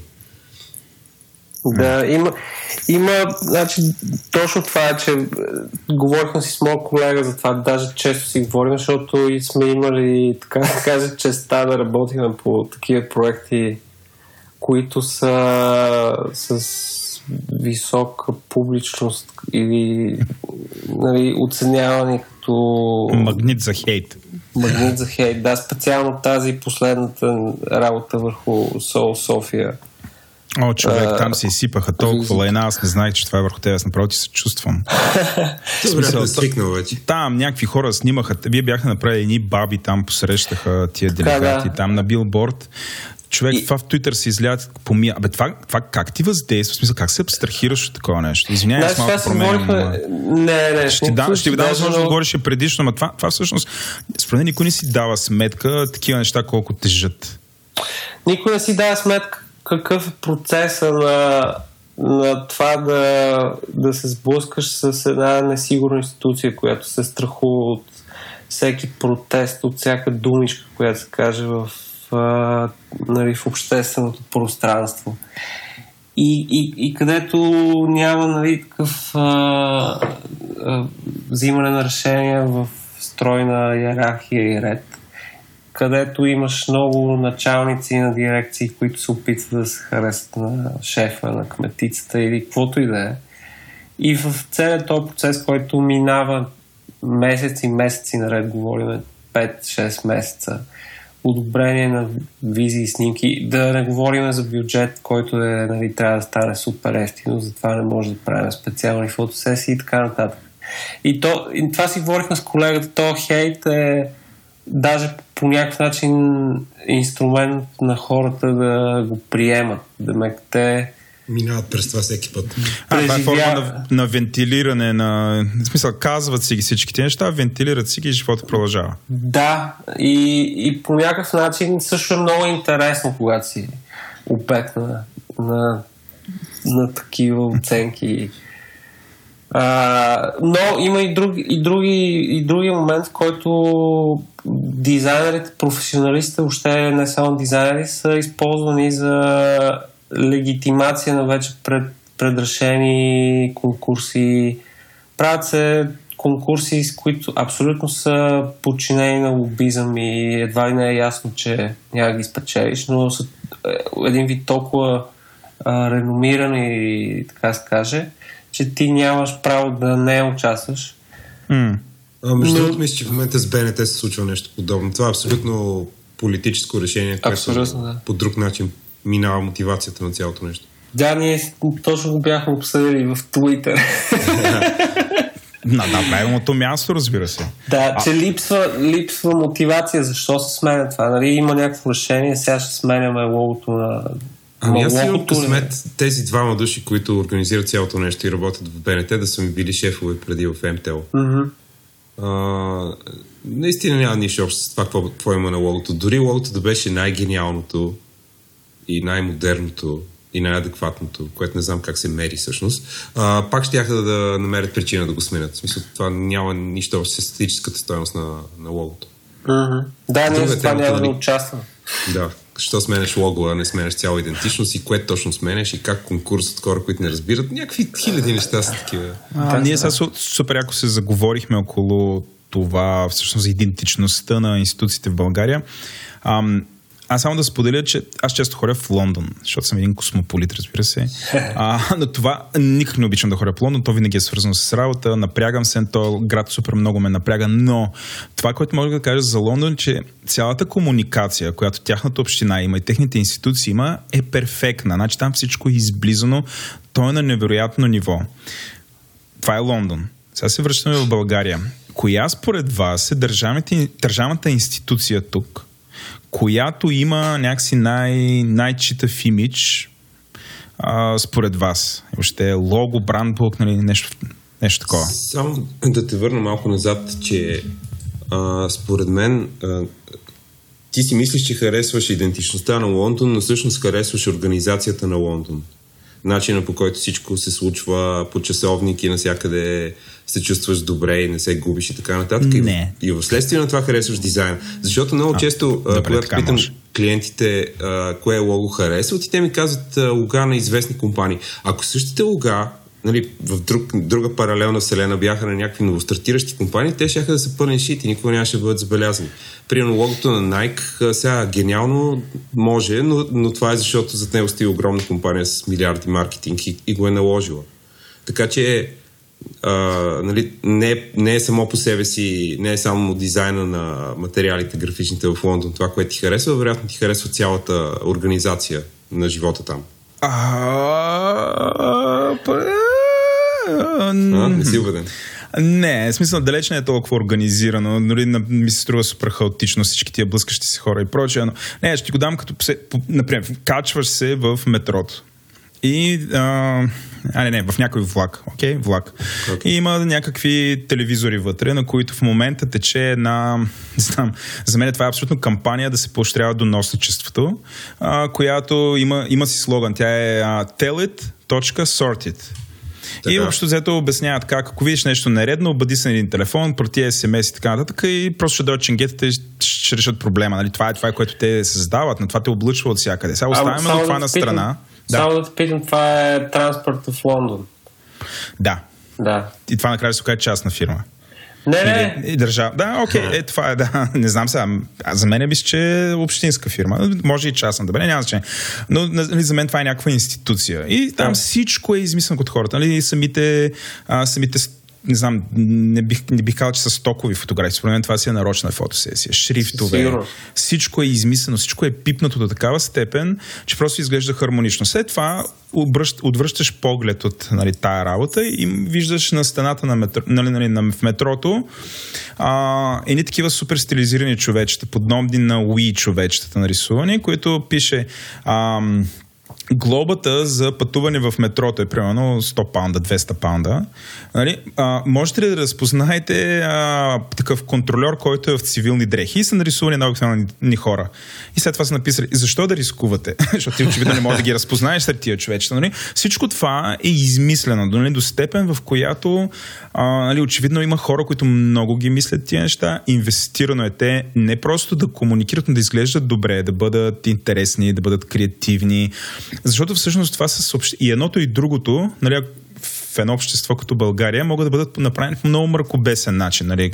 Издай приятелчето едното, а другото е внимаеш, дой контролираща глоби. Нали. нали си през пресвети сега, върнете се в нашата реалност, макар че ти Миха живееш там някъде в а, северните живее в подобна реалност, Той живее в северните шейхове. Аз, а не, аз, ще- аз си ги представям в Норвегия там. Нали. Има петрол и ядат сьомга. Не знам ли какво ядат. Супер си живееш. Значи мога да кажа... Първо да, да ти кажа за транспорта в Лондон, това е легендарен клиент, който е обвързан с... А, не знам дали са публични, т.е. те са публични, но дали имат частен дял или как се казва. Но те са легендарен клиент, а, който е свързан едва ли с историята на графичния дизайн. Да, така е. А между другото, те са нещо... Извиняй. Не, и, и можем да сме сигурни, че за, за цялата тази комуникация работи, не знам, Mother, London, агенция или нещо подобно, които са го измислили. Това от до и има някаква приемственост и е обър, обърнат внимание на историческото наслагване и характер и така нататък. Така че Transport of London is a local government body responsible for the transport system of Great London, England. В смисъл държавно, е, окей? Ето. да. Нали, няма Еми, спор. Това е доста близко до дизайна по комунистическо време. В смисъл, нали? Е, това се получава, когато, когато държавата има нужда от а, дизайн. Mm-hmm. Ма направена правилно. И всъщност това е хубаво за хората. Да, и едно време, да. значи, а, между другото, една от най-добрите системи, примерно за, за сайнич, която съм виждал, е на НДК. Да, и сега се връщаме в България. Има ли нещо близко до това? Коя е институцията, която е най-близко до това, което казахме? Не нещо, което е емблематично, както Transport of London, нали, това, което Михата каза, да е супер валидно. Има ли нещо подобно, което е дошло от българска институция или все още се случва от българска институция и по такъв начин може да го дадем като добър пример в България? Ще се случи. Има време. А, значи, когато в Лондон Все някой строят... е близко до това. слушай, слушай, Лондон Избери метрото... някой бранд. Метрото в Лондон се строи от а, 1890 и някоя, мисля, или 80 и някоя. А, по това време тук е имало паланки. Нали, смисъл имало хора, които нямат а, паспорти и не могат да пишат. Каруци. Да, каруци в добрия случай. А, ако мине много време, ще се натрупат нещата достатъчно, нали, ще, се, ще се появят някакви такива тенденции, ще се появят хора, които а, залагат на традициите. Ще се случи рано или късно. В момента обаче има някакви много интересни неща. Примерно, а, в момента се разработва нова система, доколкото виждам, почва да се появява на много места за табели София, за транспорта и за ориентиране в а, центъра Да. а, която си има собствен шериф, нали, някой си е играл да направи нещата, да нарисува кое къде и, и това е много яко. Да, да. Почва да се обръща внимание на това. Ние, това беше проект, който беше а, иницииран по поръчка на, на столична община и студио комплект, които бяха един вид медиатор Uh-huh. на между общината и изпълнителите. Всъщност по, заедно с този проект ние комуникирахме, ние представихме и нашия проект, за който стана дума преди това с а, бистешките баби. Но ето тук тоталният парадокс. Вместо да имаме интеграция с този проект за табелите, да ме извини момчето, забравих името, супер талантлив, много артикулиран младеж, който в момента даже преподава в специалност книга и печатна графика в академията. Супер млад, примерно 25 години, нещо такова. И ние се запознаваме с него постфактум на презентацията на неговия и съответно на нашия проект, който се състоя в, една и съща вечер. Което само може да каже нали, защо става така. Защото просто никой не мисли в в цялостното измерение. Ние не знаеме въобще, че това се състои, че има такива шрифтове, които се разработват. Нито той знае, нали, че ние с какво правим, какво се опитваме да комуникираме. В най-добрия случай можеше да седнем на една маса и да стиковаме нещата, така че поне някой, който иска да се интересува от тия неща, да може да проследи някаква нишка обща между тия макар и различни, различни проекти. И, и това отговаря на въпроса. Иначе за институция, коя има брандбук и се изпълнява, а, самата, Бълга... самата България има брандбук. Но това са две отделни неща, в смисъл да имаш брандбук и да го изпълняваш. да, точно. Но България като държава има много подробен брандбук, който имам честа да притежавам, който ми е подарък от професор Гогов, за който също стана дума. И вътре са разработени стандарти как се показва герба в нали, всички тези, това мащаб, начертания, цветно, черно-бяло, това, това. И съответно за всяка община и министерство как се изписва името, а, стандарти за това е интересно за Иван, стандарти за четимост а, в, за веб-сайтовете. Вече нали, друг въпрос е това доколко се изпълнява, което е пълна. Нали, Пусни после на Twitter малко говори, снимки това говори. Моля? Пусни после на Twitter малко снимки, да го видя как изглежда интересно. Да, много. добре, трябва да. Той, той ми е в uh, утре, като се. Ама използвай хештага Г и ударено, за да го видите нашите слушатели. Добре. Добре. Иначе метрото в Лондон, знаете, започна отворено 1863 година. Да. Нали, тук, когато още сме били Османската империя, така че разбирам. Иван обаче отказва да отговори коя е институцията. Аз имам чу 60, той ти като ти агентите от матрицата, аз стрелям и ти си казва пиу, пиу, пиу, избягва. Айде бе, избери една, моля ти смисъл. Коя е институция? Една, нещо, нещо държавно. Трябва да помислиш, Ето, ми, Михата... Не, добре. нали, Михата Барен посочи България, нали такова. Много, много е кофти, че се много патриотично. България, не, еми това имаш такъв, такова мислене, не, явно си някакъв негативен човек. Добре. А, сега се връща, а, окей, приключихме с, с държавните си. После, като се присетиш, моля те, защото сега ще ви, ще ви разпъна да си говорим за това как се става дизайнер. А, ако да знам, някакси докато се случва това, се отприщиш и вземеш, ще се изчупи езика да кажеш коя нали, институцията в България, ще се върнем от това.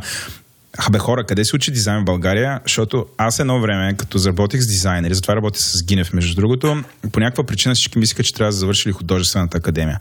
Обаче за мен там завършват артисти. И според мен има много голяма разлика между артист и дизайнер. Нали, това, че някой може да работи с фотошоп, не, няма значение. Ти, Владо, че виждаш да. тази разлика. Повечето хора няма виждат и продължават да смятат, че дизайнер е човек, който има който завършил академията. Да, нещо там с... Няма лошо, то е възможно, може би, но все пак да се върне. Всъщност, къде се учи за дизайн? Сега Михата е учил, а, Иване, ти, ти май, май нямаш вишо по дизайн. А, живот и здраве, преди 40 ще си завърша графичния дизайн в много български. О май гад. Ти изплатили на бъл... а не на бълми, там какво беше? Американския. Американския. Изплатил, да. Добре, окей. Но не го завърши. Да, да, само слушай, искам да знаеш, че не мога да завърша графичен дизайн в много български, защото ме накараха да запиша допълнителни курсове по плуване и по компютърна грамотност. А, едно от двете и не го владееш и това не е плуване. Добре, връщаме се. Къде okay. се учи дизайн? Okay? Ето сега, слушат ни някакви хора и те, да знам, някакво вдъхновяват си, казват, тук тази грозна България, ние трябва да я оправим. Всъщност, да, къде е, нали, къде може да кажете, те знам, само, само опит ли е? А, трябва ли някой да ви хвърли на дълбокото или всъщност има, да знам, някаква златна пътека, по която да се върви? Миха, ти, ти как всъщност стана дизайнер по дяволите? да, Аз- така да седеш си, бум, айде, утре си дизайнер. Едва ли е така? Не, а, при мен е ужасно клиширано цялото, защото баща ми се занимава с иллюстрация. А, обаче това не значи, че съм станал дизайнер заради него, но им, нали, вкъщи имаше боички и такива неща. И такива едни бурканчета Temper Talents. Велики са. Да. Та имахме цяла стена с такива.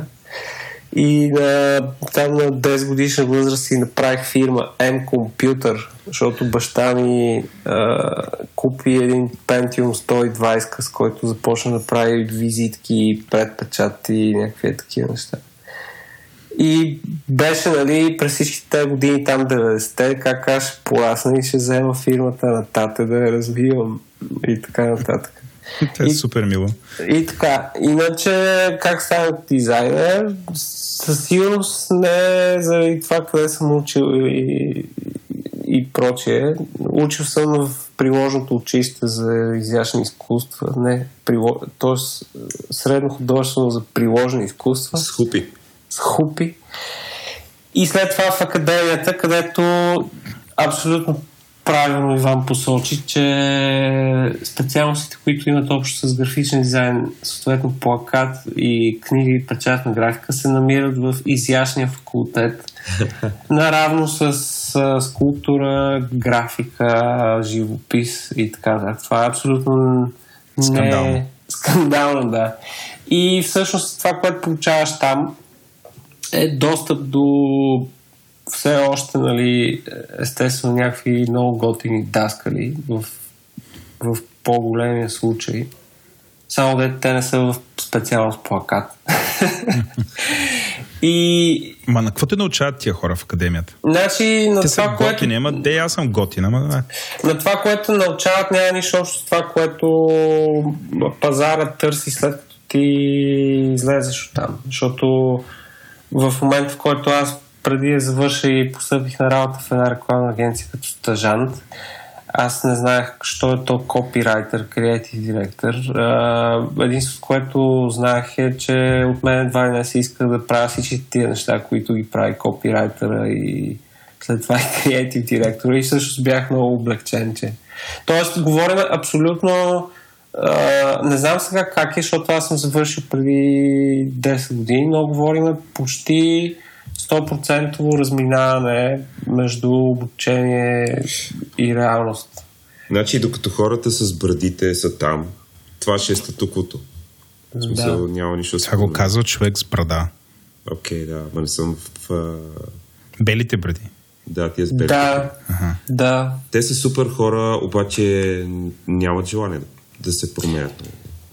Там има лоби, което е което е, се предава, значи ти трябва да си там да им целуваш задниците си, извинение, като асистент, там някакъв учител по еди какво си, по компютри, примерно, еди какво си. И да се избутваш леко нагоре по иерархията и те си предават кокала от между тях си. И всъщност това е от нещата, които много пречи на, на такива млади хора, които излизат и искат достъп до точно до тия проекти, които правят разликата. Нали? Не да си се забил в някоя рекламна агенция да бичиш банери за не знам за кой, за А1.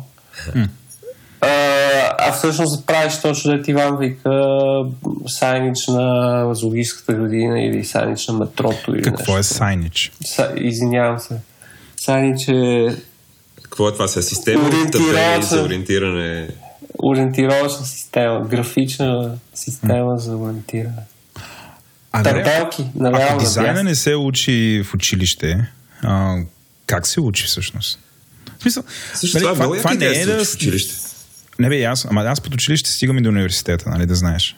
Но, но всъщност, нали, това не е някаква точна наука. Всъщност, как учиш да бъдеш дизайнер? Аз пък мисля, че е доста точна наука. М, Мисъл, я, с- разкажи повече. Ами, с времето се усещам, че се опитвам да търся системите и точните взаимоотношения между нещата и да... Значи, ти можеш да решиш един... Защото всеки проект е някакъв проблем, който трябва да се реши. Направи плакат, нали? Това ти е проблем и ти трябва да го направиш. И ти можеш да го направиш изцяло на вдъхновение, ако имаш късмет, нали? на някакви страхотни идеи, ако имаш късмет, ще се получи. Обаче, а, можеш и да го направиш с помощта на система и работен процес това е според мен интересната част на графичния дизайн и там, там, е, там трябва да се купае. Да, и, и съответно в последствие, колкото и да е интересен това проект, дали всъщност работи в, в реалност, дали върши работа. Да, и нали, това го прави много по-рационален, по-рационална професия по този начин, защото иначе да сме на боичките и на вдъхновението и на това да се изразяваме. А в другия случай, да, в другия случай по-скоро проектираме и разработваме нещо. Да. Но да, в академията може да научиш и нали, в висше в България, предполагам и в Нов Български е така, защото повечето от преподавателите в Нов Български са идват от академията. Да, така са. Нали? Така са, да, това има втората. В смисъл те са много ясно, че едното им е план А, другото им е план Б. Точно така. И там може да се научиш на такива чисто визуални, практически неща, как да нарисуваш една буква, как а, как да, не знам, да направиш някаква форма приятна за окото и такова естетика, пропорции, точно такива визуални, най- най-общо казвам неща.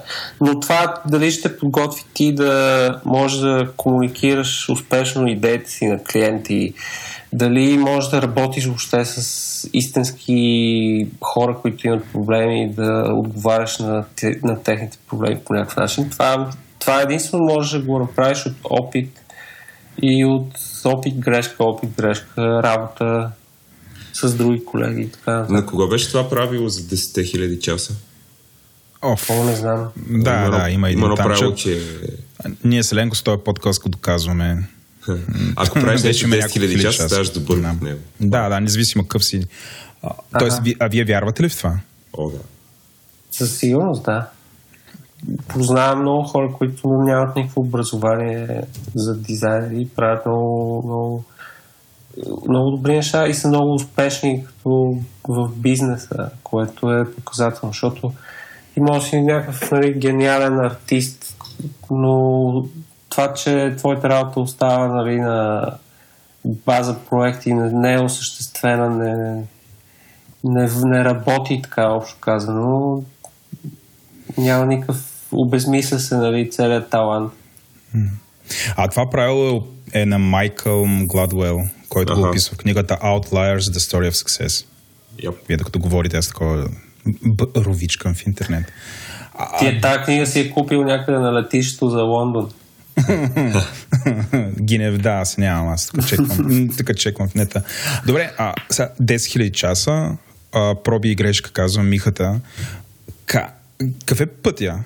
Има ли някакъв път, в който, примерно, ти си, да, знам, отиваш и влизаш, да кажем, в академията и си някакъв абсолютно начинаеш дизайнът. Най-вероятно преди това си имал потребност, правил си някакви неща, сигурно си направил сайт, чао, но всъщност как от начинаеш дизайнер стигаш до креатив директор? През какво минаваш? Има ли някакви, според вас, такива някакви фази, през които трябва да малко да поработиш в рекламата, после уеб типове сайтове? Или, има ли някаква такава, да знам, може би ако се върнете към вашия път, по който сте стигнали до този момент, или да знам, ако си го представите, какъв би бил идеалният път? Ами, то е малко такова като различни билдове в Диабло. В смисъл да си избереш какви скилове ще имаш. А, от един момент нататък вече няма значение колко добър дизайнер си, а почва да има значение някакви други неща. Как говориш с клиенти, как говориш с други хора, колко си организиран, умееш ли да спазваш срокове. Някакви е такива неща започват да играят в а, нали, стълбичката, ако решиш да се катериш, примерно в а, някаква голяма организация, където. Ти все още работиш дизайнер. по този въпрос в твоето лично Естествено. с сроковете. Да. А, всеки си има някакви недостатъци, нали, които бори цял живот. Но, примерно, при мен винаги е било нужда да подреждам неща. Смисъл, винаги съм имал нужда да подреждам информацията по някакъв начин. Сега вече като гледам в ретроспекция какво съм правил. Винаги е било нещо, което опирало до това. Нали, дори и в момента продължавам да го правя, да подравнявам нещата на ум, така като видя някакви линии. Човек, заради твоите гридовете, али, те не са твои, но понеже ти ме научи на това и аз всеки, всеки сайт, който го гледам, аз вече не мога да го гледам нормално. А виждаш гридовете, търся дали има грид, защото това е някакъв белез, дали всъщност сайта е професионален или не. Тоест аз не гледам, абе, всъщност нямам го това усе. Абе, то ми харесва, изглежда добре, ми всъщност почвам да гледам за някакви такива бейсик неща, които ти си ме учил. Ами, радвам се. И, и ти ли виждаш нещата по този начин? Или някакси още дори по-извратено, защото те ами, цял ден е, смисъл, а, той идва... В смисъл, а, когато работя, се опитвам да виждам съотношение между нещата, които слагам. Нали, опитвам се да измислям система, която да ми позволява да си да си правя дизайна, а, без да ми се налага да правя нищо рендъм почти в него. Нали, трябва да има отговор на въпроса защо за всяко нещо, къде се намира, колко е голямо, защо Тая го има. система, го... мога ли да кажа, че, не знам, моето усещане е, че си изгради преди около 7-8 години. Ами, някъде там май започнаха нещата. Преди доста години имаше една система 960.gs, от която започна всичко. Каква е тази система? Аз не, не го А знам. всъщност, нали, тя е просто на, на нов глас една много по-стара песен, която е на Масимо Винели. Той е нали, много голям дизайнер, който доста яко настъпва гридовете. Обаче и това всъщност е много по-старо и се базира на вестникарските На колони, да. нали, примерно вестниците, което сигурно ако реша мога да го намеря и някъде още по-назад. Защо е така? Миха, ти имаш ли си твоя златна пътека? Идва Да. някой и ти казва, ей, аз искам да стана велик дизайнер. Ти какво ще му кажеш? Аз бих му казал да прави много неща, които са свободни и да се опитва да ги праща по такива много реномирани западни блогове, изписания и издателства и книги. И по този начин да, да си намери клиенти. И по възможност тези клиенти да не са от България. А, до някъде чисто движен от егото ми, като студент адски много бълвах в Behance, което е сайт за, професионал... за дизайнерски, за портфолио на дизайнери и тогава популярен Flickr. И много участвах в всякакви групи, дискусии. Тоест, накратко казано, много солидно онлайн присъствие. Това е абсолютният ключ към... Там никой няма да гледа каква диплома имаш, никой няма. И, и, и от това нещо ще добие а, опит, който ще му е важен нали, опит грешка, опит грешка, за да в един момент да си, да си реши човек какво сам иска да прави, как да си построи своята къщичка. И ще получи най-вероятно някакъв много често критичен фидбек, по този начин ще си изгради умението да си защитава решенията или да се влияе. Ами, в най-добрия случай може, може да се прочуеш по такъв начин, че утре ти се обадят Adidas да правиш а, кампания за следващото световно първенство и ти да си на 23 години. Аз съм работил за Adidas, не е много яко. Не, казвам го, примерно да те помогна да правиш някаква типография или някакъв артворк или нещо подобно. Кои са местата сега, които служат за такова нещо? Биханс ли още? Ми, Едва до е голяма Flickr? степен да, макар че аз на Flickr е абсолютно мъртво. Аз винаги съм ги... Това, което съм правил е да пращам на хора и на издания и блогове, които аз харесвам лични, лични писма, което след това ти генерира някакъв експожър онлайн. И примерно сега без да звучи, може би е само на моя компютър, като напиша график дизайн България и оптимизацията ми в Google е доста добра. Вау! Просто защото съм имал нали, щастието от примерно от 2010 насам да, да бъда публикуван в някои с някакви единични работи в наистина много реномирани а, блогове и книги, такива, как се казва, annual албуми на разни издателства. Което всъщност от друга страна по-скоро може да погледнеш като някакъв вид арт, свободни неща, нищо общо с а, перипетите на реалния бизнес. Обаче пък ти дава някакъв вид тласък. Самочувствие. Добре, ние се заговорихме за професията. А и всъщност не знам, ня... на мен отстрани не ми изглежда като някаква скъпа професия от гледна точка на технологии, но всъщност колко струва си дизайнер на месец? Купитър, лицензи, софтуер. Сега гледам а, а, Adobe се изхитряват да не можеш да си купиш лиценз, ами да плащаш годишно, годишно Много абонамент за техния софтуер. Всъщност, скъпа ли е тази работа? И за какво се плаща в момента? Най-вероятно шрифтове, нямам идея. Разкажете Усилено, повече. усилено гугълвам да видя колко е subscription таксата. Ами, ние плащаме два лиценза по 50 евро всеки. Всеки месец. А, и извън това, нали, вече, ама това вече е по принцип за бизнеса, найеми, хостинги и неща. Това предполагам, че не те интересува толкова. Не. Трябва да ти Но- някаква, някаква специална екипировка. Гледам там с някакви таблети, чертаят хората. Ало. Еми, трябва ти хубав монитор и ти трябва, трябва ти хубав Какво значи хубав монитор? Означава монитор, който да Ейзо. продуцира добре- цветовете, да. А, вече всичко е толкова по-лесно преди. Преди беше някакво голямо Не, то преди 10, г- Ейзо не беше ли преди 10 години, защото бяха калибрирани цветовете, но мисля, че сега е сравнително лесно да намериш нещо с добро качество. Към 300 лева. Това, не знам. което Не. направих с- преди, преди две години някъде, че или три вече станаха, не знам. А, свичнах на PC и на малко по-такива масови продукти, защото смятам, че това другото, дето работиш само на макове и се надяваш, че хората ще ги гледат също на макове и всичко ще е идеално, не е реалният случай. Нали? А, покрай редизайна на BG Mama в един момент разбрахме, че много цветовете, които рисуваме и ги виждаме на нашите готини монитори, въобще не се виждат на нормалните екрани. А, и тогава нали, малко свалих а, изискванията към техниката. Дойде в реалния свят, ама михата Да. не е. Михата ти как е. го решаваш този проблем? Аз съм пък точно обратното от дълги години с PC, клети, Sony Vaio, макар и с много добри екрани. Си Сони мъченик. А, минах на ябълка. И всъщност това е някакъв основен разход, защото ябълката, за да бъде за да върши добра работа и издържи дълго време, е яка инвестиция. Софтуер, Иван го каза, аз ползвам софтуер, който си купих с ябълката и и беше с студентско намаление, от тогава си го ползвам. И въобще не съм на най-новата версия на Adobe и с тази subs- subscription плана им не съм се сблъскал.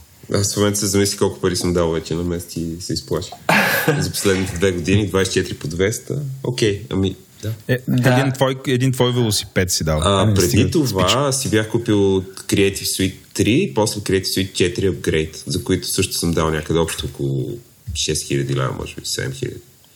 Да, но също така с ръка на сърцето казвам, че а, за разни неща, които искам да чисто да ги изпробвам и не са свързани с, нали, с а, всекидневната ми работа и просто искам да пробвам някакви неща. Съм ползвал и ползвам, а, за съжаление, нелицензиран софтуер. Тук ти си ск- скандализира. Скандализирах, да. Да. А, добре, бе, окей, не, не е толкова страшно. Е, да, между другото, има, има доста, доста голямо подобрение в начина по който клиентите гледат на въпросните разходи за интелектуална собственост. А, вече почти всички наши клиенти си купуват шрифтовете и си плащат с Да. фотография и не ги коментират тия неща, не може ли безплатно. Със сигурност, да. Това е е, от много, от примерно 2-3 години абсолютно всеки кой, проект, който правим, се използват лицензирани шрифтове, с, където има българска локализация. А, и ние това се опитваме абсолютно да комуникираме на клиентите предимствата на това нещо.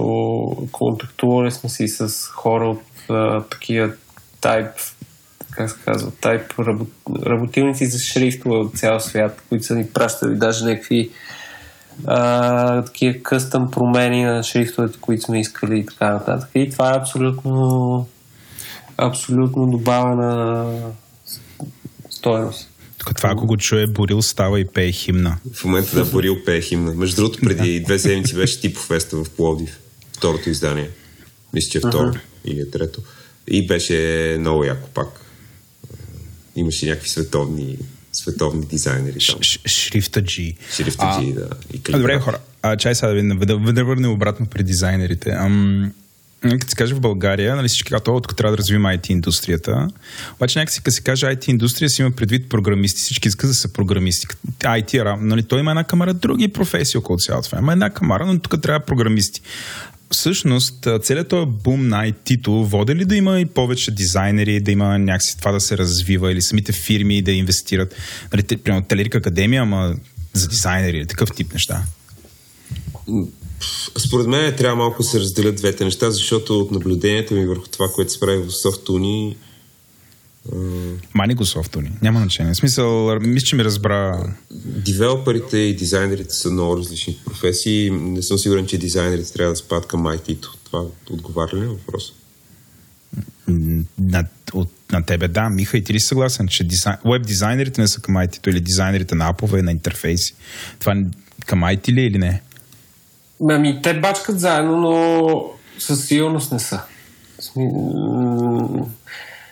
Не знам какво е положението в България и как се, дали има някакво, как се казва, дали Сегрегация. Слага... Да. Пътуват в друг рейса. А, не, по принцип в България, нали, аз, моето разбиране е, че това са а, две професии, които работата им е някакси не може да се случи единия без другия. Те, те са в един екип. И за мен това е, нали, то не е IT, ами е такъв технологи бизнес, развоен бизнес, не знам как да го кажа, но според мен това са неотлъчни, неотменни неща. В нашата компания, където аз съм CTO, Точно това ще а, питам. интерфейс билдинга е при мен, да. Аз решавам този проблем. Тоест, аз работя, затова, примерно, събконтрактвам към Иван. Mm-hmm. Не имам достатъчно акъл в главата да не развивам това като вътрешна capability. И, нали, има, нали, в моята глава има сравнително много добри компании, които могат да предоставят веб дизайн като услуга. Нали, работим с няколко студия. Нали, те, по този начин. Но, но тук, решаването на проблема, окей, искаме да имаме някакъв интерфейс трябва да си, можем да си разработим логиката, може да си съберем данните, но как това да го представим при потребителя и така нататък, това пак, пак се решава през технологии. Нали, това е нашата компания. Сега най-вероятно има други организации, които по различен начин го правят, но за мен това е едно и също нещо. Просто има две изражения.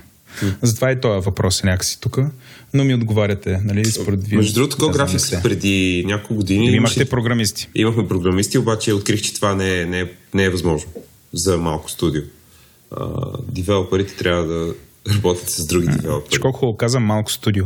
Да. Вие сега бихте ли се върнали, вие работите в малки студия, нали? бихте ли се върнали работите в големи студия и да, не, и да не сте собственици? Бихте ли били служители? И какъв е баланса между сигурност и свобода? Как го намирате? Ами ние мисля, че и двамата си Иван имаме предполагам, и аз нали, с моят партньор имаме щастието да, защото Иван го каза преди това, да никога не се оплакваме от липса на работа. Макар, че за, поне за мен и за нас в Юни, това се случило през контактите, които сме си изградили, работейки за някой преди. И въобще, нали, бидейки в, нали, работейки буквално нали, в рекламни, рекламната индустрия в България. Но дали бих заменил това, а, за да се върна като служител някъде, а, единствено поради причина а, тип, с, която е лична, тип това, че в, в моят случай аз работя от къщи от домашен офис живея в чужбина, моят партньор живее в България и съм до голяма степен изолиран към социални контакти на ежедневна база, което, а, което е някаква тежест и, и то не е такива лични контакти, колкото по-скоро професионални. И в момента се оглеждам за някакви такива решения на въпроси. Все още не съм стигнал до варианта да съм нечи служител, но с ръка на сърцето мога да, кажа, мога да кажа, че поради тази причина не съм го и отписал. Ми аз понеже съм работил и в, Кур... и в MTEL, и в рекламна агенция Noble Graphics, и в по-големи веб студия преди това. Студио Визия. Студио Визия, Web Factory, имаше там някакви други. А, много трудно ще се върна някъде като служител. Mm. Обаче това си е личен проблем. В смисъл въпрос на характера, че ми е трудно да приема авторитети. Добре, дай да ви провокирам по този начин. Обажда ви се Джоната Найви и казва, елате да работите за Apple. Еми, понеже Се ходи. знаем каква е историята там с креативите. Ми не, не бих. Уау. Аз бих направил всичко, всичко възможно да го мина през моето студио и да някакъв, на база на някакъв договор. Било той за дълго време. Но бих направил всичко възможно да си запазя това, което се опитвам да, опитваме заедно тук да си строим за бъдеще също. А, проблема с това да работиш с много големи корпорации е, че не те слушат много. Мисъл, там има правила, има брандбукове, има начини по които трябва да се случат нещата и реално те те взимат за изпълнител. Това да, да, Да. си творец се получава с по-малките клиенти, където могат да говорите като равни. Да, абсолютно правилно. И точно това е нали, баланса.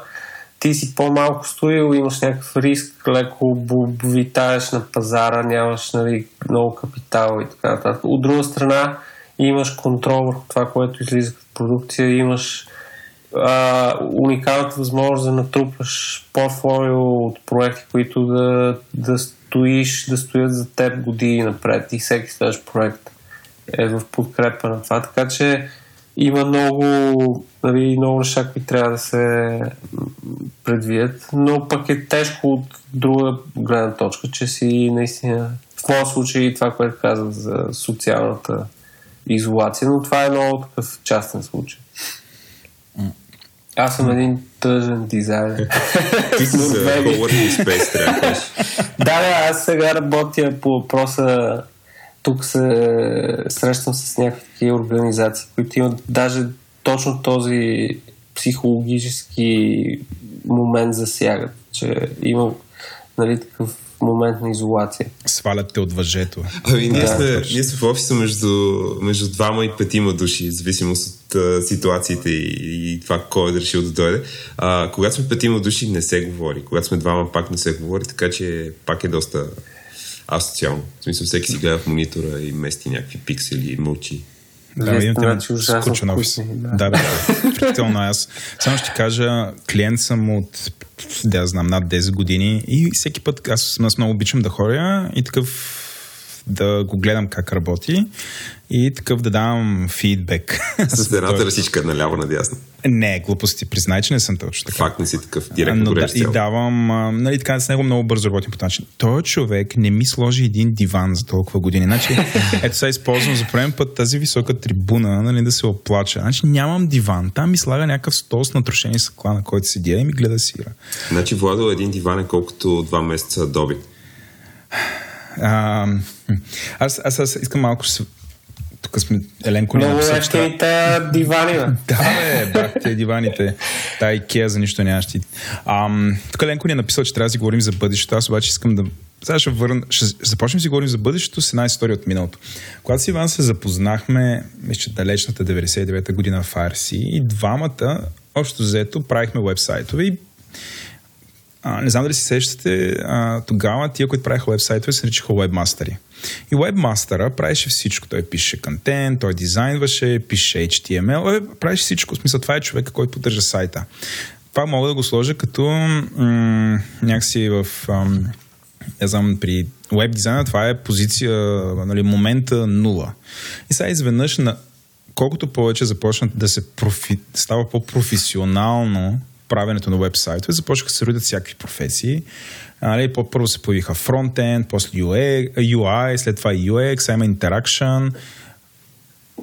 Въпросът ми е, а, първо това хубаво ли е? А, това не води ли до това, че дизайни се правят някакви комитети и всеки там държи и така нататък и стават супер много компромиси.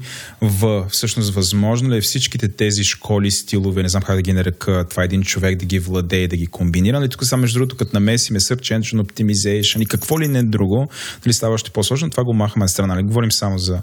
Това е дето отделихме девелоперите от дизайнерите. Да, окей, махаме ги. Yes. Значи слагаме ги в си бирки слагаме. Добре, ако селото го приемем за девелопер, но превръщаме се за дизайна. Всичко това всъщност добър тренд ли е или е, или е абсолютно излишно и всъщност трябва да се опитва всеки един добър дизайнер е някакъв такъв а, а, от всичко му владее по-малко. Аз съм фен на идеята за това, че един много добър дизайнер е а, ренесансов тип, такъв енциклопедист. Не, няма как да си добър дизайнер, без да познаваш супер добре бизнеса на, на клиента си, а, да можеш да общуваш добре с хора, да можеш да общуваш добре с а, други нали, такива изпълнители в а, този проект, а, без да имаш някакви добри познания, по, да имаш добра обща култура и да имаш някаква идея за историята на, на нещата. Тоест, а, не, съм много, не съм фен на тясната специализация. Това е според мен окей okay за големи корпорации, където има много работа и може да се профилират така нещата, но си представям, че и не знам, представям си, че хората не са толкова щастливи, когато ги, ги направят просто малко зъбче, нали, на такова зъбно колелце, което върти на едно и също място и не прави нищо различно. Да, ето примерно сега ние, ние пробваме да работим с теб. Първо използваме UX човек. Той рисува wireframe, дава ти ги и ти вече ги правиш на мокъпи. Това всъщност според теб е продуктивно ли е и води ли до добър резултат? Ами, Wireframe-ите хора са скици, т.е. идва човек, който скицира, идеята е така да ги подреди нещата, че да са максимално удобни за потребителя. Дизайнера вече ги прави красиви, естетични, не знам как. Сега, когато има такива хора, хора, но аз, аз така го разбирам когато има такива хора, а, супер, нека свърши тази работа, обаче а, един добре обучен дизайнер без проблеми може да я свърши тази работа. Mm, абсолютно. В смисъл, един добър дизайнер се среща с един клиент и го води за ръчичка от първия разговор на кафе до предадения продукт. И това говорим... Независимо нали, какъв е продукт. Да, говорим визуална комуникация вече. В смисъл, това е нали всички тия, тази дивизия разделяне на, на тънки специалности UI, UX, така нататък. Според мен това спада към чисто ниво някакси е на игра на древно, към просто изпълнение. Ако ти искаш да се профилираш изключително само като м- примерно UI дизайнер, ти си вкарваш, ти, ти си затваряш 15 други врати, които може да се развиеш и си вкарваш автогол. От там казано не значи, че трябва да си да разбираш всичко и да може да се съгласяваш. Нали, на, аз ще ви, днес ще ви правя Art Direction за фотосесия, утре ще правя wireframe за дизайн. Но честно казано, разбирайки до някъде от тия неща, както каза Иван, нали, в ренесансов дух, поне да знаеш за какво става дума, Значи ти ако имаш идея и, и мисленето ти е м- дизайнерско, така да се каже, а, тебе ако ти трябва някой, който да ти избачка интерфейса и да го направи красив според последните трендове и така нататък, ако толкова такова, винаги си намериш такъв човек. Но дето ми казваха на времето в академията, това сега ще прозвучи ужасно, но вие сте учили за началници. и до някъде така смисъл човек с работата трябва да има самочувствие, че а, нали, с времето и с нещата, които е, през които е минал, че малко по-на едро да ги кара по-глобално. Само ще го дам за пример пак Масимо Винели, който освен с грид системите е известен с това, че е работил по брандове много големи американски, включително метрото в Нью Йорк и а, техните паркове.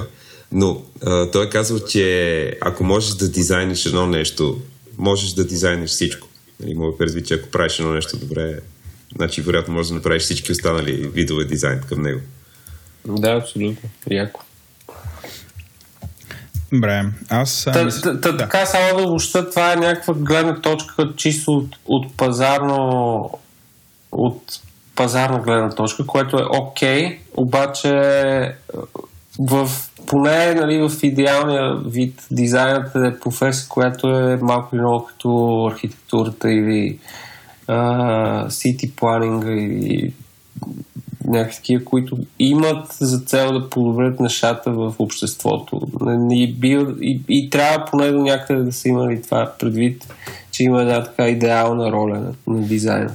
Вече тези е, чисто практически бизнес проблеми, валидно е като тема, но нещата са над това. Добре, аз искам да излезем малко от сериозната тема за дизайна. Пак ще ставаме на тема дизайн. Имам три по-такива провокативни въпроса, с които ще приключим, защото вече минаха час 15 минути. Виж как лети времето. Много Иване, се сега пристигат. като го правиш, като го правиш подкаста, виждаш ли как а, случват така нещата? Много е яко. Много е яко, да, и отнема време. Значи, първо, първият ми въпрос е в а, чата на Говори Интернет, където ще ви поканим по-късно да дойдете, където е за патрони и гости. М- само преди около месец имаше брутален въргал на тема кой е най-влиятелният дизайнер в момента, където аз и Еленко изказахме мнение, че това може би е Джонатан Айв, защото някакси а, отговаря за дизайна един от най-влиятелните, не една от най-влиятелните компании в момента, но естествено това е супер порнографски въпрос и все пак ако трябва да изберете и да кажете едно име, което в момента някакси е най-влиятелно за дизайна, независимо кой вид дизайн, кое име ще е това. Почнем с михата. Ти ме хвърли в... Аз това, това, това работя. Хвърлям хора. Хвърлям хора с абсурдни въпроси, въпреки това не е абсурдно. Think about it. Ами, какво да ти кажа? А, един от много влиятелните е Ерик Шпикерман, който той е дизайнер на шрифтове и Питър. Веб. Общо взето хора, които са и дизайнери шрифтове, които, с които поравим всеки ден и които не си даваме сметка за това. Обаче тяхната работа е много повече просмукала обществената тъкан, отколкото някой си Джони. Аз го измислих моя. Давай. Кание. Защото Иване, появи се някакво брутално ехо при тебе тук на финала. Не Чух, знам как чух го това ехо, не знам откъде. Да. Малко А, по-назад или не викай окей. толкова. Да. Значи, Kanye West в момента, когато се появи и каже, че прави колаборация с някого, това, което прави, става новия хит. А, това, което прави с Adidas, а, няма, няма еквивалент. Няма нещо друго, което да е предизвикало толкова много реакции от хората и такова търсене. Е, да, да, ма той дали има, дали има влияние към това как изглежда, то е просто... Еми, тук опираме и до въпроса, какво точно прави Джонатан Айви в Apple. Нали, дали Точно седи и ги рисува конкретните ъгълчета колко са големи или по-скоро управлява други хора. Да, затова бих заложено точно, примерно, човекът Шпикерман е... Чист дизайнер. Чист дизайнер на шрифтове. Чист дизайн е като чист Android. Това също го имаме. шрифтове, които са навсякъде и, и работят. И, и, и работят по начин, по който не трябва да крещят, вижте бе, колко сме нали, не, невероятни. Някакси е ня, има някаква добродетелна скромност и скрит, скрита служба към обществото, точно за това, за което се опитвам да... Може би Дитер Рамс е супер важен и приятелен Да, заради да. ние Но правилата. това не е в той е. Той е мъртъв. Да, обаче Да. правилата ги спазваме. Нали? Какво е добър А, дизайн? а, аз имам на, надстройка на този въпрос и той е за последните 100 години. Кой е най-влиятелният? Дитер Рамс от тях ли е? Това Аз е легендарният дизайнер Дитер Рамс и. Масимо Винели в момента. И Масимо Дути. Какво е, кой е Масимо Винели? Какво беше направил? Гридовете. Ага. Не, да, еми да, Милтън глед. Значи може единствено да търсим някакви имена между модернизма и постмодернизма в, в близкото минало. Точно Масимо Винели, Дитер Рамс и, и примерно Милтън Глейзър, а, който е правил обложки на Боб Дилан и някакви такива неща. Много страдам. Поръчах си книгата на Милтън Глейзър с плакатите и някъде изчезна между, между Великобритания и България. Имаше, да, имаше и няколко имена от Япония. Пол Ранд, който е правил логото на IBM. Да. Uh, и ABC телевизия, Next Computers, това, които са нали, първо образа на Apple или, или греша. Не грешиш. а, които са... Но, примерно, нашия Стефан Кънчев, за който говорихме в началото, е от този калибър. Hall of Fame. Да, абсолютно Hall of Famer. Добре, аз имам още по-супер такъв генерализиращ въпрос. А, какво мислите за логото на Говори Интернет, което е дизайнвано от Еленко? Въобще за имиджа, имиджа на Говори Интернет. Иване. Аз съм Пак фен. да кажа, възползвам се от това, че Еленко го няма за да се случи. Тоест, най-вероятно в момента го слушаш завалията, нали, това е излязъл епизода, той не знае, че това се случва, така че. Значи, като дойде някакъв клиент и на това, каже, да. и каже а, искам да си сменя логото, и аз го питам защо искаш да го смениш. А, не съм фен на това да се сменят лога. Нали, Едно лого работи като се използва много дълго време консистентно. И в това отношение логото на Говори Интернет е мега яко. А, защото се запомня лесно, характерно е на външен вид и има много запомнящ цвят и не виждам причина да се сменя с нещо друго. Ние не искаме, ние си го харесваме. а, нали, колкото повече съдържание и, и усилия влагате в подкаста, толкова по-яко лого ще става реално. То расте Усилено. с, с марката. Усилено се опитвам да намеря някакъв комуникативен елемент в логото на Говори Интернет, но не успявам да го намеря. За мен то е това, което ти каза, Владо. А... Съжалявам. Не, не, не, защо съжаляваш? Той Еленко го е направил, съм жертва. Значи, а, далеч съм от мисълта да, да, нали, да казвам, че едно лого трябва да изобразява а, това, с което се занимавате и така нататък. Но дори на някакво абстрактно ниво, според мен би трябвало да има нещо, което да го различава от просто две букви една до друга. Значи, и ударено за мен не е буква, това е стейтмент. Да. Толкова трудно да го напишеш. окей. И сега финалният въпрос е наистина, ако това не ви беше достатъчно, това наистина ще... Кое е най-абсурдното нещо, което сте виждали в живия живот, към което е било лепнато прилагателното дизайнерско? Аз мога да кажа кое е моето. Това е дизайнерски крокодил, видях го в OLX. Вие сте сега на ход. Точно ще я да ходя в OLX, да видя какво дизайнерско се продава там в момента. Аре, все пак има нещо, което ви е шокирало. А сокоизтисквачката на Филип Старк. Окей. Аз винаги съм Просто- чудил. Просто защото и- имам вкъщи един път подарък ми от приятели и един път се опитах да си изтискам легло с това чудо. И, и още, още липсва един пръст. А това е тази дета като паяк, нали? да, да. О. И просто всичко стана в лимон и просто е ужасно. нали. Но това е, нали, това е, може да се счита за някакъв museum piece. Смях. Да. Иване, ти? Чудех се защо се казва дизайнерска дрога. Винаги съм се чудил за това. Дрога. Да, дизайнер Защото е синтезирана. Тоест, по- като е забъркана от артизани и става дизайнерска. Абе, За неячийска. Да. Добре, хора, супер ви благодаря. На мен ми беше мега интересно. Айде А, да не- продължим да си говорим за дрога. Точно. Ма Иван трябва да пробва, защото той е малко. Той не пил алкохол човека и така. Пия. Добре, а, предам, аз ще, ще натисна тук един бутон, той ще спре и ще продължим. Добре, много ви благодаря, кажете чао. Чао. Чао, чао. Чао. чао.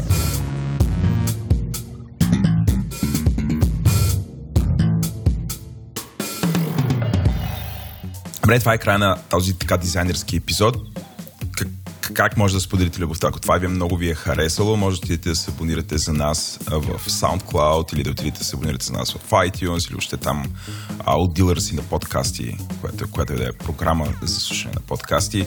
А може да отидете да се абонирате за нас в Twitter, защото сме сравнително активни и още по-сравнително забавни. А обратна връзка предпочитаме да получаваме два канала. Един е Twitter, където имаме хештаг, който е а, G, I ударено, прави се с Shift плюс Хикс, удареното G, I.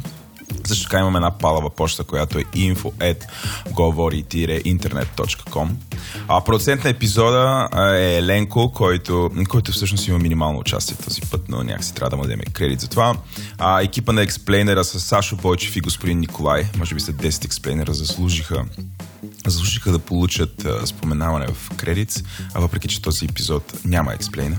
А аудиоредактор и монтаж ни Антон Велев, аудиоконсултант Георги Маринов, музиката ни е от Тунко, а началничката на хайп скода ни е Рая Накиева, дизайнът, ей, дизайнът, у, Дизайнът ни е от Ели. Искаме да благодарим на генералния ни спонсор SBTech, партньора за живите записи Receipt Bank, а патроните и менторите ни от SiteGround, Digimark, Oracle и Tiki, както и нашите 88 патрона. И сега, о бой, трябва да ги изчета. Момент да се подготвя. Димитър Смилянов, Ивелина Петкова, Иван Сартонев, Яна Лозева, Станислав Михайлов, Александър Лазаров, Красимир Димитров, Ангел Шойлев, Камен Станев, Хули, Петър Датуров, Рая Накиева, Доган Маркетинг, Георги Александров, Свилен Спасов, Георги Рибарски, Росен, Злобан Конев, Петя Райковска, Дима Петева, Илия Кръстев, Свободен агент, Георги Тодоров, Теодор Шатеров, Мартин Гергов, Илия Яков, Боби Петров, Константин Боянов Юлияна Юриева, Ана Кременлиева, Надежда Дана Башева, Иван Христов, Светлин Николаев, Клапинг Мънки, Метабал, Яница Митева, Камен Бочев, Сурегаши, Методица Нов, Деян Кочев, Виваньо, Димитър Панов, Никифор Николов, Пео Попов, Нестор Тодоров, Борис Кожухаров, Николай Бачийски, Михаил Сайков, Ифи, Шугаршок, Иван Димитров, Виктор Джамбов, Лазар Чакъров, Алек Андреев, Мартин Издимирски, Веселин Дочков, Ванката, Ичо, Грайндър Алекс, Яна Петрова, Светослава Карадеева, Тире, Карадеева, Лъчезар Милев, Владимир Драгоев, Юнус Юнус, Павел Валев, Теодор Илиев, Радина Ненова, Ива М, Станислав Стоянов, Лъчезар Милев, Десислав Стоянов, Кремена Йорданова, Димитър Миланов, Никола Кирев, Димитър, Алан Тюфикчи, Георги Феликсов, Димитър Янков, Хахо Хахов, Георги Митрев, Диана Койне и Бухтом. Благодарим ви хора, супер сте! Добре дошли на нашите слушатели. Това е подкаста Говори интернет. Ама ти записваш ли? Да, нали каза да записваме тогава. Слушал ли си подкасти? То е нещо като софтпорно. Не, не, не. Според мен това е просто бътплък. Плащат луди пари, за да слушат неща. Булшит. Ей, Владо.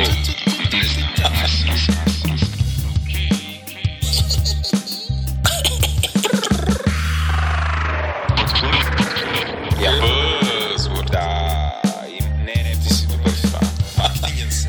Креативност нула. Не, не, че тъп. Той не е тъп. Просто. Прост човек. Паленолюгофрен, паленолюгофрен. Ще си паленолюгофрен. Тъпак. Форевър, това ще го изтри. Път, път крак. На Snapchat, на Instagram, а, YouTube live streaming, Facebook, където и да. Това е, това е абсолютна лъжа. Фейк нюс. Абсолютна лъжа. Супер долна лъжа. 213 000 биткоина. 320 калории. Три дена, три патрона. А, чакай, Кашпировски се обажда. Ало, чуваме ли се? Ало, добър ден. Добър ден.